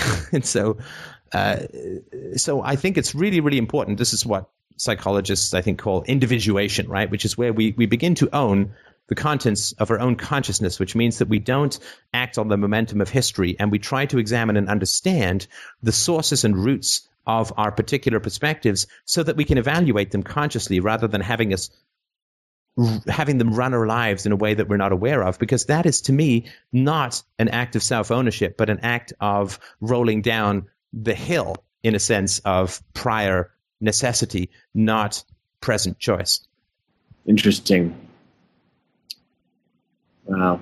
um, I didn't think it was possible, but I think I have to break the base down even further to get to the the philosophical groundings that I'd need to then build up, uh, you know, everyday thought on. But um, I, I, I really appreciated this. Uh, I don't want to take up too much more of the the other guy's time because uh, I know um, we've been talking for a while, but I've I've really appreciated this, and I, I got to do some more thinking before I I come back to you.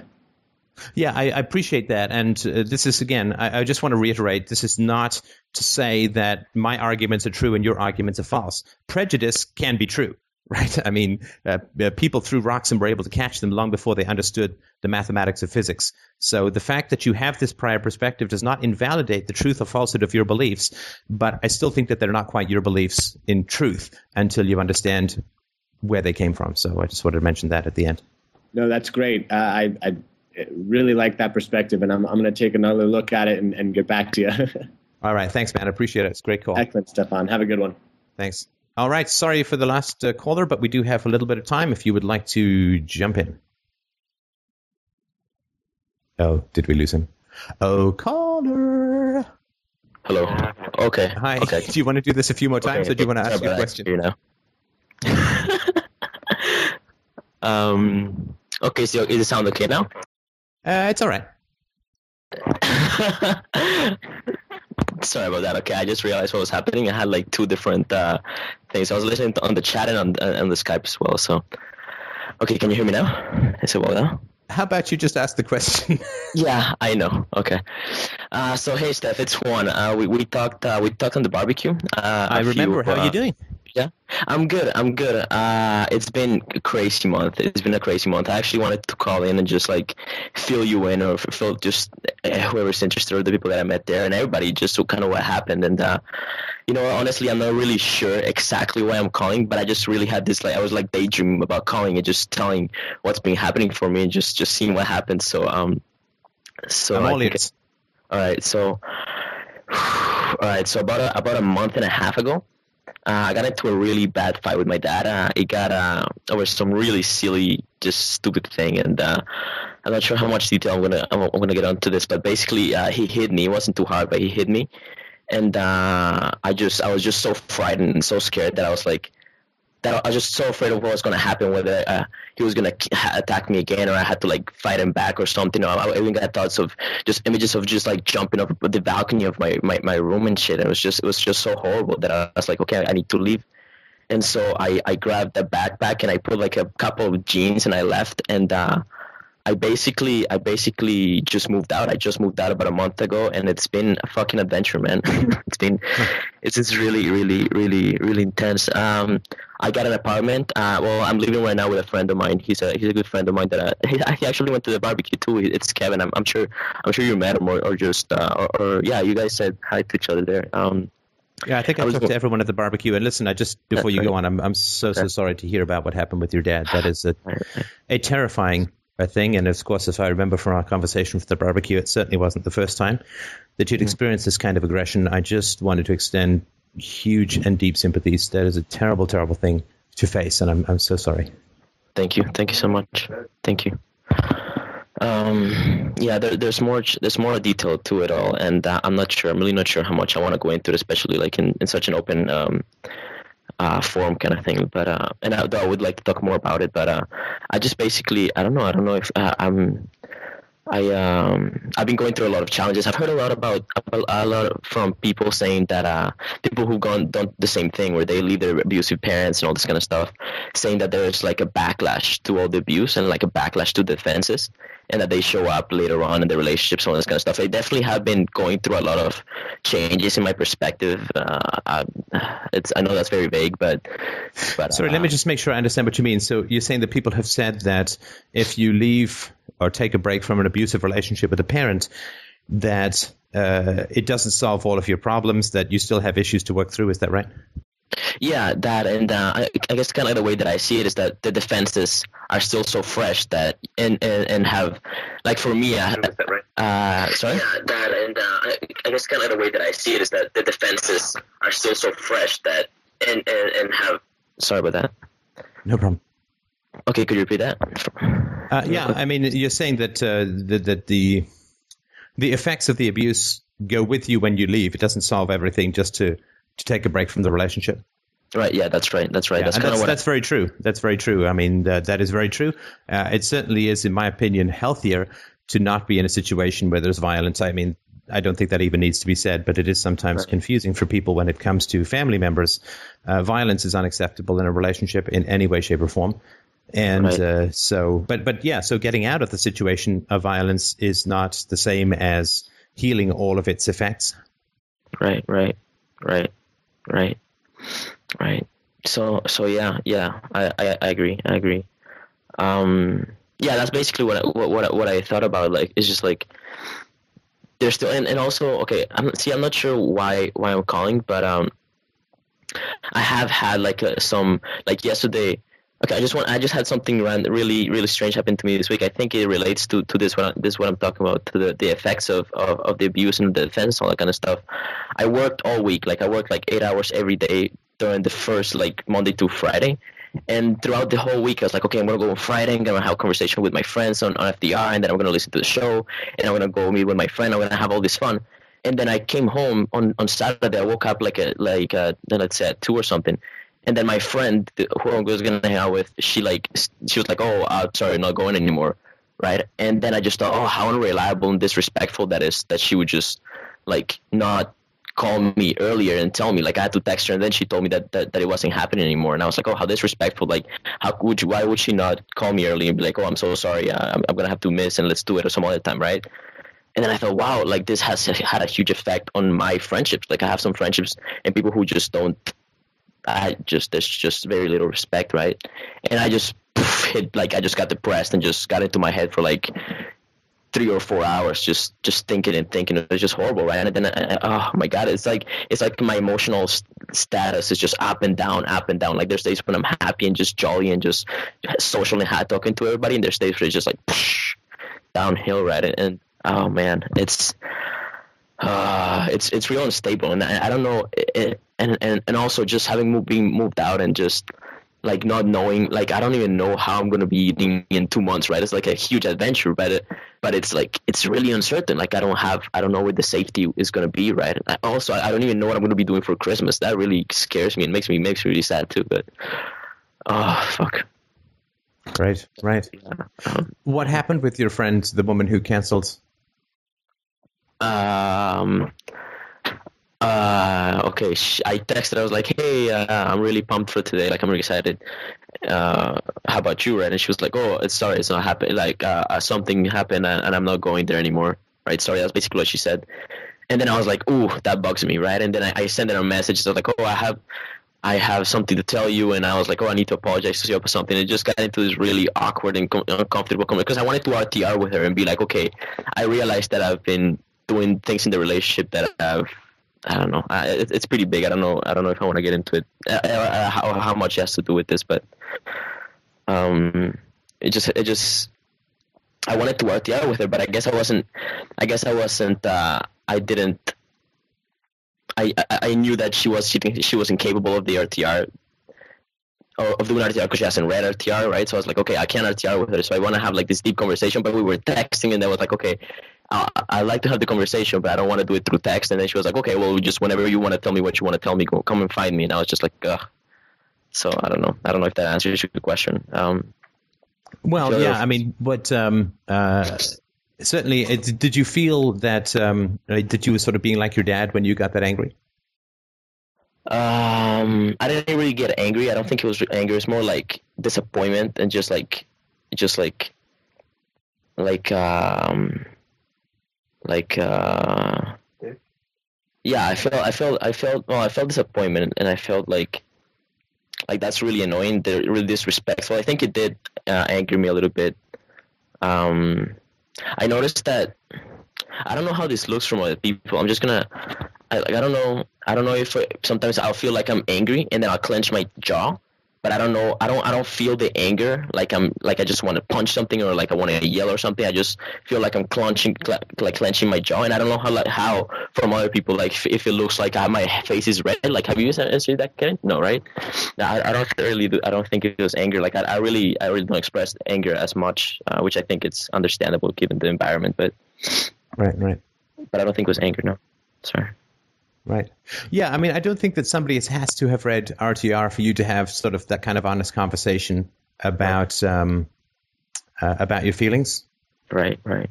It's not like Right. you know somebody has to if they don't speak Spanish, they have to have studied Spanish for you to speak Spanish with them. I don't think that quite the same is true with RTR. I wouldn't necessarily limit yourself to well, they haven't read the book, therefore I can't uh, uh, I can't uh, have that conversation with them. Right. Okay. Okay. Yeah. Because you can lead people by example. Like they can say, "Wow, that's really great communication," blah blah blah, and then you could say, "Well, you know, here's how I, you know, got got around to doing it," and so on. Right. That makes sense. Yeah. You're right. You're right. Lead by example from that standpoint. You're right. Okay. And uh, so you were saying that you don't uh, know exactly how you're going to uh, deal with things. You said in, in two months is that sort of like where to live and what to do kind of thing. Yeah, yeah, it's really uncertain right now. Um, I have some money saved up, uh, so I mean that I have like kind of like a cushion to to fall on. Um, I probably have about three three months of rent, uh, for sure. Um, I'm also going to school. This is the thing. I have I'm starting school in like two weeks. Again, it's like eight hours a day. It's uh, it's pretty heavy heavy uh, workload, right? It's gonna it's like a four year course, you know, in together in one in a one year course, and there's like ten months left still. And I'm like, okay, I don't have a I don't have a steady job right now. Uh, I have a job, but it's gonna be it's gonna end soon within like a few weeks. Like it's the the factory where I'm working right right now. It shuts down in like December the fourth. So by that time, I'm gonna gonna have a, a, job, a steady job. Uh, I know that there's some job opportunities like I could go do painting. I've been I have a lot of resources and a lot of help people helping me out, which I fucking I I love and appreciate so much. But and people just helping me out with like resume and just give me resources and tell me, oh, apply here, apply there, right? So I know that I can make it. I know that I can make it. I know that there's no fucking way that I'm going back to my dad's house, but but it really is uh it really is um it really is uh, a little scary, I guess, and and uh, Totally. yeah. Uh, have you, has your dad um, uh, has uh, your dad uh, uh, contacted you at all? right? He he's we've talked for like three times, and it's all been like he works at the same place that I work right now. So the only conversation that we've had we've had was been like, oh hey, um, you work next week, right? Okay, or or hey, or hey, uh, you got some mail, uh, so uh, come pick it up whenever. Like okay, right? But Right. there's been no reference to it, and and he told my mom, and my mom lives in Colombia, right? Uh, uh, I'm not sure if you knew that, but she lives in Colombia, and I, he told her that I've moved out, and that's it. And when and my mom called me later and was like, "Oh, why'd you move out? What happened?" Right? And of course, you know, I asked her like, "Did he tell you what happened?" And she's like, "No, he just said that you just kind of you guys had a fight and you, you left, right?" And I was like, "Well, all right. Of course, he didn't say that he hit me, right? Or he didn't say what he told me, right? Because which was a fucking nasty, horrible fight. Like he said some things that I just, oh my god, okay, yeah, yeah, you're right, you're right. Uh, my friends just reminded me that there's something that I think this is this has really been stuck stuck with me he said a few things on the fight during the fight that just really got like burned into my head and have been the source of a lot of despair. Like they just triggered despair in my life, just every once in a while. This might be somewhere that that I that I want to go, but it's really important. But he said after okay, so um, okay, uh, I'm just gonna go through the little fight real quick. Uh, I was sitting down. Uh, my dad had a, had a, like a, there was like Thanksgiving. We didn't go to Thanksgiving, so he was a little angry, but he was just like he wasn't like expressing it. And then I, I, I lay down on the couch where I was sleeping, and I, and I my sister asked me for my laptop, so I just gave it to her, and she went inside her room and um and she locked the door. And then my dad came out and saw that I didn't have the laptop, and then he turned to her to to her door and he said, uh, "Oh, turn off the light before you go to bed, and uh, don't break the laptop because you always break everything, right?" And at that point, I just got pissed off because I felt like that's what he had done for like four years and just crushed like little by little. Like I just, I just got angry at that point. I was like, "Don't worry about my laptop. Like I trust that she won't break it, right? I trust her with it, right? Which is completely true because or else, I mean, I wouldn't give it to her, right?" And uh, he just got like, oh, you know, just got red and angry, right? And he went around me and he said, oh, let me raise my daughter however I want to raise my daughter. It's my, she's my daughter, all this kind of shit. And I, as as soon as he said that, I just laughed. Like I was like, that's how you raise your daughter. That's what I thought. I just laughed. And then he said, laugh again and I'll punch you, right? And then he came, he like speed walked towards where I was, and then he just hit me, and I looked at my arm, and all this thing happened, and then he just kind of, we kind of like cat fight, fight and you know he just went back. And then i was just like clenching my fist and just pumping adrenaline. And then he started saying some things like you anarchist. The whole world hates you anarchist. Uh, you're never gonna you're not gonna be happy like that. Don't you see that you're like destroying everybody's lives? You're destroying the lives of everybody around everybody around you. Wow. And I was just so fucking oh I was just like listening. I was just listening and being like, wow, that's this horrible, this terrible, right? And uh, he left, and then I just uh, I just had like three or four cigarettes in a row, and then I just tried to sleep, but it, just, it was just barely possible. And then the next day, he said something. He said some really nasty stuff too. Um, um, I actually can't remember exactly what it was, but right now, but those things, like every once in a while, they come back up to me. They come back to my memory. It's just like you, you, everybody hates you, anarchists. It's like, oh fuck. Like I know that that, that he's talking about himself, himself in a way, and by him hating what I've done, like just showed him how fucking abusive and crazy he is. But oh, I don't know. And he said that uh, anarchists was it, it destroy everyone around them. Yeah, basically, he he said that that he said that I was. Don't, he was. He said, "Don't you say eh, you're not gonna be happy?" He said, uh, "Everybody hates you, anarchists." Because you, we've had anarchist debates for, for, fucking years. Like since I got into FDR, I've been debating politics with him, and uh, you know, I, I, got to a point where I was just like, okay, I'm going to give up because this is just pointless. Around about a and year. would you say that your father is an expert on happiness? That he has achieved uh, oh. happiness and good nature and goodwill uh, and love in his life, and therefore he has a good basis on which to lecture you about how to achieve happiness? No, not at all. Not at all. Uh, he's got. I, I, don't think happy people assault their kids. Uh, I think that's not really a uh, a good standard for happiness. And yeah. um, I also think that people who are, particularly parents, uh, who are uh, violent uh, and verbally abusive in this way, have a pretty tough time saying to other people that they are destroying the people around them. I think that uh, violent and abusive and assaulting parents uh, are doing a lot more to destroy the people around them than somebody who has a preference for non-violence in human mm. relations, like yourself. Yeah, yeah, that makes sense. You're right. He was, so it was him that was destroying people's lives, and he was just sort of like a projection, I guess, right? I don't know. Well, I mean, that would be my guess. I mean, yeah. I mean, it's tough to to analyze these things from a distance, but yeah, yeah. I mean, if if uh, when when people insult you, uh, uh, let me sort of give you a tip here. As somebody who's, I mean, I've been the the the, the recipient of my share of of insults in the world. Right. When people insult you, what they're doing is they're telling you the hell that they believe in. Mm. Oh, okay. Mm. Right. So they're telling you the hell. Right. So I remember my brother once said to me, uh, these things, you know, this was like, God, I was, this is almost 30 years ago. And I still remember it. I still remember where I was standing. I, I remember him saying, uh, you, you, you're just you're just drifting away from everyone, and you're going to end up completely alone. Oh my god! And because of my philosophical beliefs. Right. Uh, and this was a culmination of a long and, and, ugly fight. But I remember that. I remember the peculiar intensity of his words. Mm-hmm. Yeah. And the, the truth is, though, that what he was describing to me was the worst thing for him. Mm-hmm. Does, does this sort of make any sense?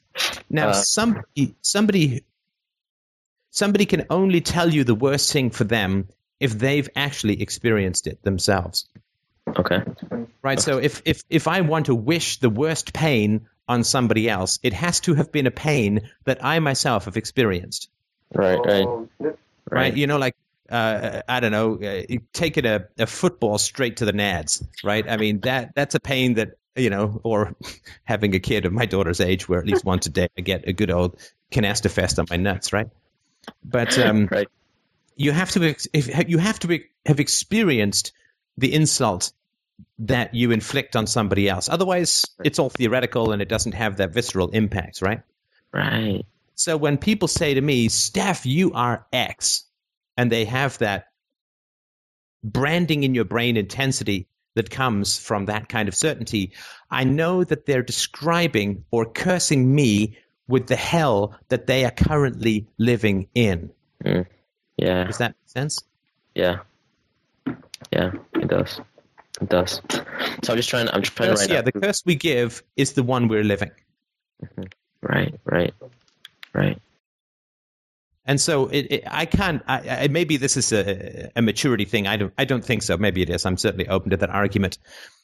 I'm not quite at the place where I feel nothing but pity for such people. Right. But I right. do feel some pity when people descri- describe to me, even this in this oblique way, they describe to me the hell that they have carved out for themselves and the prisons and the guards and the devils and the pitchforks that they have burrowed and are now trapped within. Yeah. Yeah. The most hatred that you get flung at you Mhm. is an attempt to cage you in a cage that somebody else is already living in. And I feel, I, I look the the insults don't bother me as much anymore. Uh, it's, I, I'm not I'm not like a, I'm not a Zen cloud being that have no effect, but but mostly I'm just like, oh, how sad. Yeah. Like how sad that somebody that that's the only option that somebody would have. Like how pitiful it is that that your dad only has violence and verbal abuse Yeah. in an attempt to resolve quote resolve differences. Yeah. Yeah. That is that is pretty sad. It's pretty pitiful. It's, I mean, look, I'm not saying pity. I'm not saying pity the guy because look, I mean that's I mean that's that's uh, that's ridiculous and un, unreasonable and, and not healthy. yeah. no. But uh, but it's a way of depersonalizing what he is telling you. Hmm. I mean, his wife lives, ex-wife lives in another country. He's just driven his son uh, away from home uh, through bullying and verbal abuse. I think that to say that the only problem in his relationship with you is your dedication to nonviolent solutions to social conflicts yeah. is insane. Yeah. I agree. oh my god. You know, it's it's like me me punching out a friend of mine and then say it's your goddamn gardening that's keeping us apart. The only problem is not the bruise of my fists on your face. It's the fact that you like the cranberries as a fruit and a band. But in a way, but in a way, but in a way, he's actually quite right. And this is, you know, when there's an essence of truth in people's insults, that's when they have the most power. yeah. right? So he's saying that your devotion to nonviolence is destroying someone around you. Yeah. Is that not somewhat true? Yeah. It is. It is. It's true. Tell me. It is true. It is so much true. Uh, it's not the fault of my belief, but it is true. I mean, it is. Be- it is since I started to listen to FDR and just try to be honest and with him and just not take his bullshit arguments and not take his bullying and just just actually like like like not let him manipulate me with arguments. Like he would. I don't know. I'm Just could try to get an example, but it was it was after when I started to work on myself and work on my emotions and work on work on what I wanted and just just not let them control my life. It was then that uh, the fights just started to go just get absurd, right? And where the relationship just started to crash, right? So uh, does does that make sense? Um, does Yeah, that- it does. It does. Okay. It does. Right. I mean, when we genuinely live a life of non aggression, Mhm. it really does expose the aggressions of people around us. yeah, yeah, it Where we, when we live a life where we simply will not put up with abuse in our personal relationships, Mhm.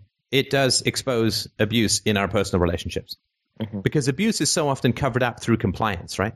yeah, yeah, Right. That's Yeah. why people say, "Well, no, I, uh, I'm not going to get thrown in jail if I don't pay my taxes." It's like you're only saying that because you pay your taxes.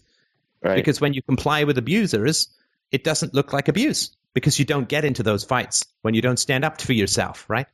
right, right, right. And, and if you stand up for yourself and you get into a fist fight with you, you punch him back and stuff like that, then the aggression gets so muddied that each person can blame the other and it becomes a sibling fight, so to speak, right?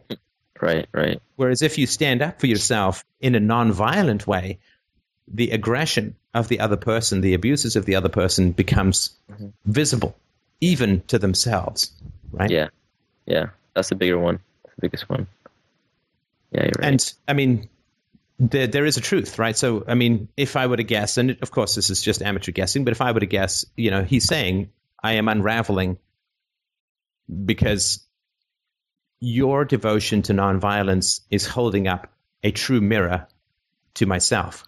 yeah, yeah, yeah. it's a great way of putting it. Yeah, And it's also a, it's a prophecy as well. Mm. Uh, I mean, certainly my brother's was, right? It's true. It, I mean, what he said 30 years ago was true. people are incredibly knowledgeable about the future. Right? Self knowledge is an oracle, right? Right. So my brother was was saying your philosophies will cause you, your philosophy will cause you to dissociate from everyone who is around you when you're 16. Right. And he was exactly and precisely right. Mm-hmm. yeah. Yeah. Because of course you had to, you you had to break those relations, right? Or or, or what happened? Yeah, I mean the way that I uh, the way that I frame it for myself. I mean, I try to I try try try to be as accurate. I'm saying this, you know, I know this, but hopefully it will be of some use to you. Is that uh, I did not break any of my relationships. Right. Uh, I did not break any of my relationships. Uh, that's like saying, uh, you know, when I dream that I have a million dollars and I wake up, I've lost a million dollars. Oh, sorry, you're getting a little choppy there. Um, I'm Sure. gonna miss the last phrase. If if I dream that I have a million dollars in gold buried in my backyard, Mhm. I have that dream at night. Right. if I wake up in the morning and I realize it was a dream, Mhm. I haven't actually lost a million dollars, right? Right. Right. I didn't have it and then I lost it. It was a fantasy. It was a dream. Right. So I did not break any of my relationships because if they were relationships, if we were related, if we were close, they could not be broken. Right. I, I would not break them Yeah. any well, I would throw out a million dollars in a trash bag. yeah. right? Exactly. I did not break any of my relationships. I recognized that there was no relationship. Oh, shit. Right. Wow. Yeah. Yeah. Right? There is no such thing as a deFOO. Right. I mean, we use the term because we need something to, to, to call it so Right. that it's different from divorcing your current family Right. or your current wife. But there is no such thing as a deFOO. It's it's a it's a description of something that is not real. Uh, because if you have a relationship with your family, then you will not separate from them because you have a relationship. It has some degree of mutual benefit. It has some degree of intimacy. It, I mean, all relationships have their flaws and imperfections, but it's overall good. Like, you know, I don't shoot myself when I have a cold, and I don't consider it a bad relationship if I have a disagreement with my wife. Right. Right. Right. And uh, but what we're looking at is to say, what is it to be related to someone? Well, it's not to be afraid of them. It's not to to to defer to their whims for fear of violence. It's, this is that is not a relationship. Yeah. You're right. You're right. You're right.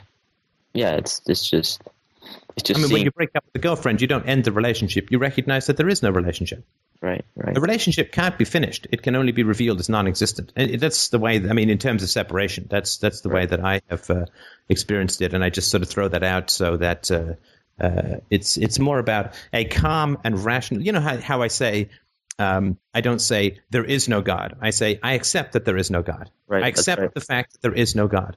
It is a calm, uh, you know, it is a calm reflection and and for me it was almost like I was I was in my body but also outside my body like an observer when I was in these at the ends of these illusions of relationships it was like I was looking at a scene of me talking to someone and saying is this a relationship Am I visible? Am I experiencing anything other than petty, false self, hysterical manipulation on the part of the other person? I'm experiencing anything other than aggression and defensiveness? Am I even in this person's thoughts as a sovereign human being, or are they just manically defending against anything that I'm bringing to bear? Is Right. there a relationship or not? Or are they only having a relationship with their own defenses and avoidances and irrationality? Right. Interesting. Oh, that's a great. So for me, I was just looking at it saying, is this a relationship? Because by God, whatever we define in the past becomes a sure path for the future.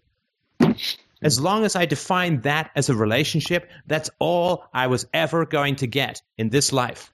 Mm, As long as I defined that shit as a relationship, that's all I could ever get in relationships. Oh, it's a good one. because that's what being related is. But the moment I raised my standards and said, no, no, no, no, no, no, It has to be a mutual exchange of value. I have to be visible. I have to like the other person. I have to respect their beliefs, admire their integrity. I have to uh, uh, be passionate about who they are. I have to be curious. I have to be enthusiastic about seeing them. I have to have all of these things that, by any reasonable standard, would be what a relationship actually is. Right, right, right. And you have to look at that and say, well, you don't have to. It's damn worth it to look at it and say, well, is this a relationship? Because if this is a relationship, then that's what relationships are. Right, right, right. Thank you, thank you for that. That's that's really that's really great. I'm definitely gonna gonna try to just gonna gonna apply that to my current uh, quote relationships and see how that how that fits. Um, Yeah, there's something else. time. You know, I mean, it, it takes a little time for people to get used to a new way of, of doing things. But yeah, for sure, I think it's I think it's very important. Right, right. Um, a few a few last thoughts are coming to mind. I, I know that we're over time, but a few last thoughts are coming to mind, and I think I think I kind I'm kind of getting what I, what I wanted to ask you or what I, what, I, what I'm calling right now. Um, throughout the past six six or ten months, even maybe a year, I've all I've been doing since I couldn't leave was just introspect, introspect, introspect. We go deep, deep into my family issues, all this kind of stuff. Just half my time during the day, whenever when I was not talking to somebody, was just introspecting. And at this time, I feel like it seems like it's taken a lot of energy from my life. Like it seems like, like I wanted, I just wanted to ask you, like, like for example, right before I said that, I was this, I was, I, I was wondering. I was, I remember a podcast that you, where you mentioned that that it was really important to empathize with like the enemy, I guess, or, or with empathize with people who have no empathy. That that was like a really, uh, like a, like a really important thing that, or I think you you you, you portrayed it as uh, a great feat Yeah, which was sorry, which uh, is just to be clear for those who are newer listeners, empathy is not the same as sympathy. Empathy is understanding where somebody is coming from emotionally. A sympathy is having tender and gentle and compassionate feelings towards that, right? So if some guy is coming at me with a knife, to empathize with him is to say he really wants to hurt me. right, right. To sympathize with him is to say I'm a bad guy, he should stab me. Uh, He's right in his feelings or whatever, right? So I just want to mention that. Okay. Okay. Right. Right. So um yeah, I mean, and then and then I, after that, after I thought about that, I was like, okay, but is this really what I want to be doing? Like, I guess my question is, from your like whatever you think about this, um, since I have so much stuff to deal with and so much stuff to worry about right now, what would be the the best way? What could I do to make my next few months uh, easier for me emotionally and just because I'm really trying to concentrate on my motivation, what makes me happy, because I was really on the edge. Like me, for me, leaving leaving my house and my dad was really a thing of life or death. Like it was, it really felt like like I remember. I remember. Fuck. I remember. I remember when I was grabbing. I had a backpack and I had like I had two backpacks when I was walking out of the apartment and just going to get the bus and go to my friend's house. I really felt like I just left like a dragon's den. Like I was just thinking, wow, I just fucking defeated a dragon. Like I just survived this huge battle, right, for so many years, right.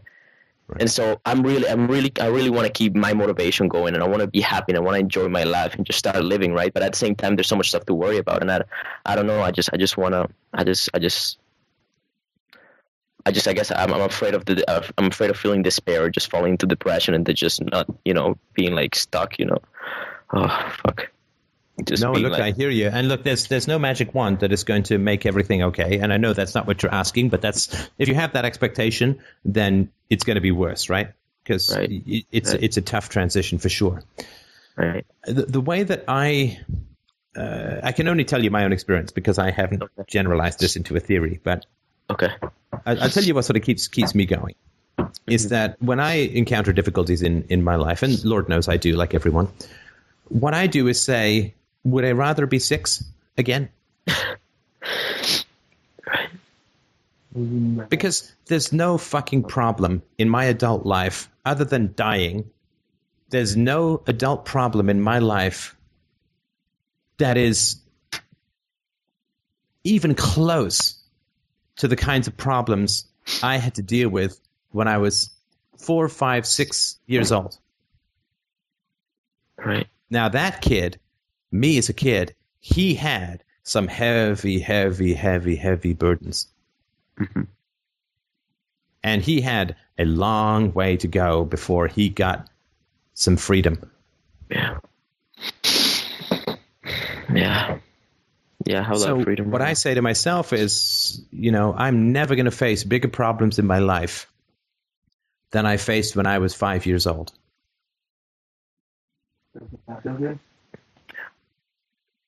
And that helps me to keep things in perspective as far as difficulties go. Yeah. Uh, particularly since, I mean, gosh, for me now, I mean, it's a decade, I think, since I last had anything to do with my mom.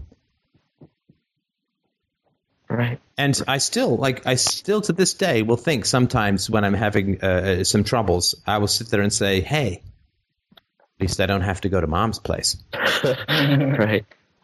Right. And that sounds weird, but it's, it's like, it puts things in perspective. Right. Because Right. my troubles now are troubles that I have chosen. hmm The troubles when I was five were troubles that I did not choose. Right.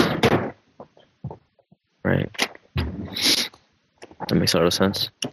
That really, yeah. So to savor the freedom from aggression that you have from your decision, Mhm. it's a bittersweet thing. And there's times when it's hard, and there's times when it's complicated, and there's times when it's depressing, and there's times when it's anxiety provoking, and there's times when it's enraging.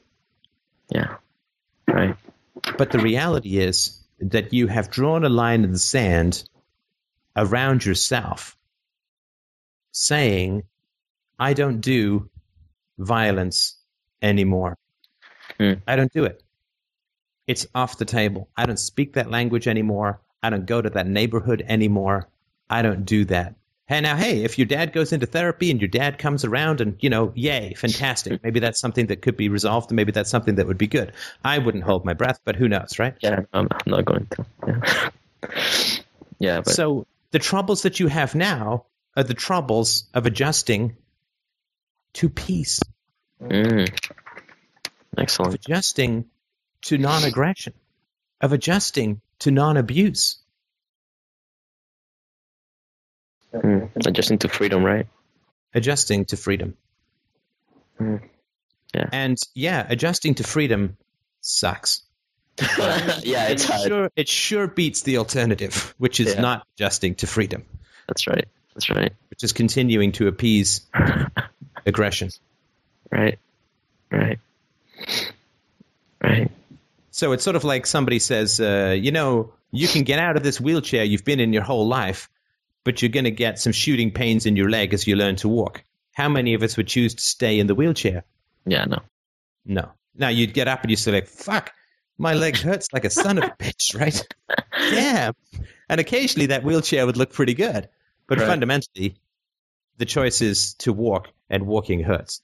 Yeah. But who would trade that kind of freedom for staying in a wheelchair? Yeah. No. I don't want that. I wouldn't. No way. Yeah. Yeah. Yeah. Yeah. That's great. That's really great. Oh wow. Oh wow. Yeah. Yeah, thank you, thank you for that one too. That was that's excellent. I'm definitely gonna keep that tool in the in the in the belt, the belt buckle. Hope so. And with that, I'm afraid I have promised my daughter we're going to take her Oh. to Chuck E. Cheese, so I'm afraid I must Oh. stop talking about good parenting and go and do some. So uh, thanks for the call, and I'm so sorry about what happened. Um, man, good for you um, for not putting up with that kind of violence, and um, I wish you nothing but the Right. best. And, uh, I think that you're on a good path. Right. Thank you. Thank you so much, Steph. I really appreciate everything, everything that you've done and, and just this conversation. It's really, you know, it, it really keeps me moving. It really, it really helps me a lot and keeps me motivated. So thank you so much. All right, take Um, care. The best. Sorry, let, um, I just wanted to ask one last quick question. I, I this this might be complete gossip or I don't know where this came from, but I got the idea that there was going to be some sort of reunion or something with you guys on, on Christmas. And uh, I mean, if that's happening, um, I- I'll buy the tickets right now. But, but oh, just thanks. wondering- Yeah, no, we we've talked about that. Uh, I, I, unfortunately, because of the amount of travel that we've got going on this fall, uh, we're not getting back until sort of mid-December from Phoenix, and so it, we won't have time to plan. It's it's a lot of work and a couple of thousand bucks to have people over for Christmas. So we probably won't do it this year, but we certainly will hopefully do something before the barbecue next summer. So probably something uh, late winter. Okay. Okay, And that's so great. we'll keep everyone posted about that. All right, awesome. Thank you so much, Steph, and you have a great day, okay? Thank you. Thanks, man. All the best. All right, bye bye.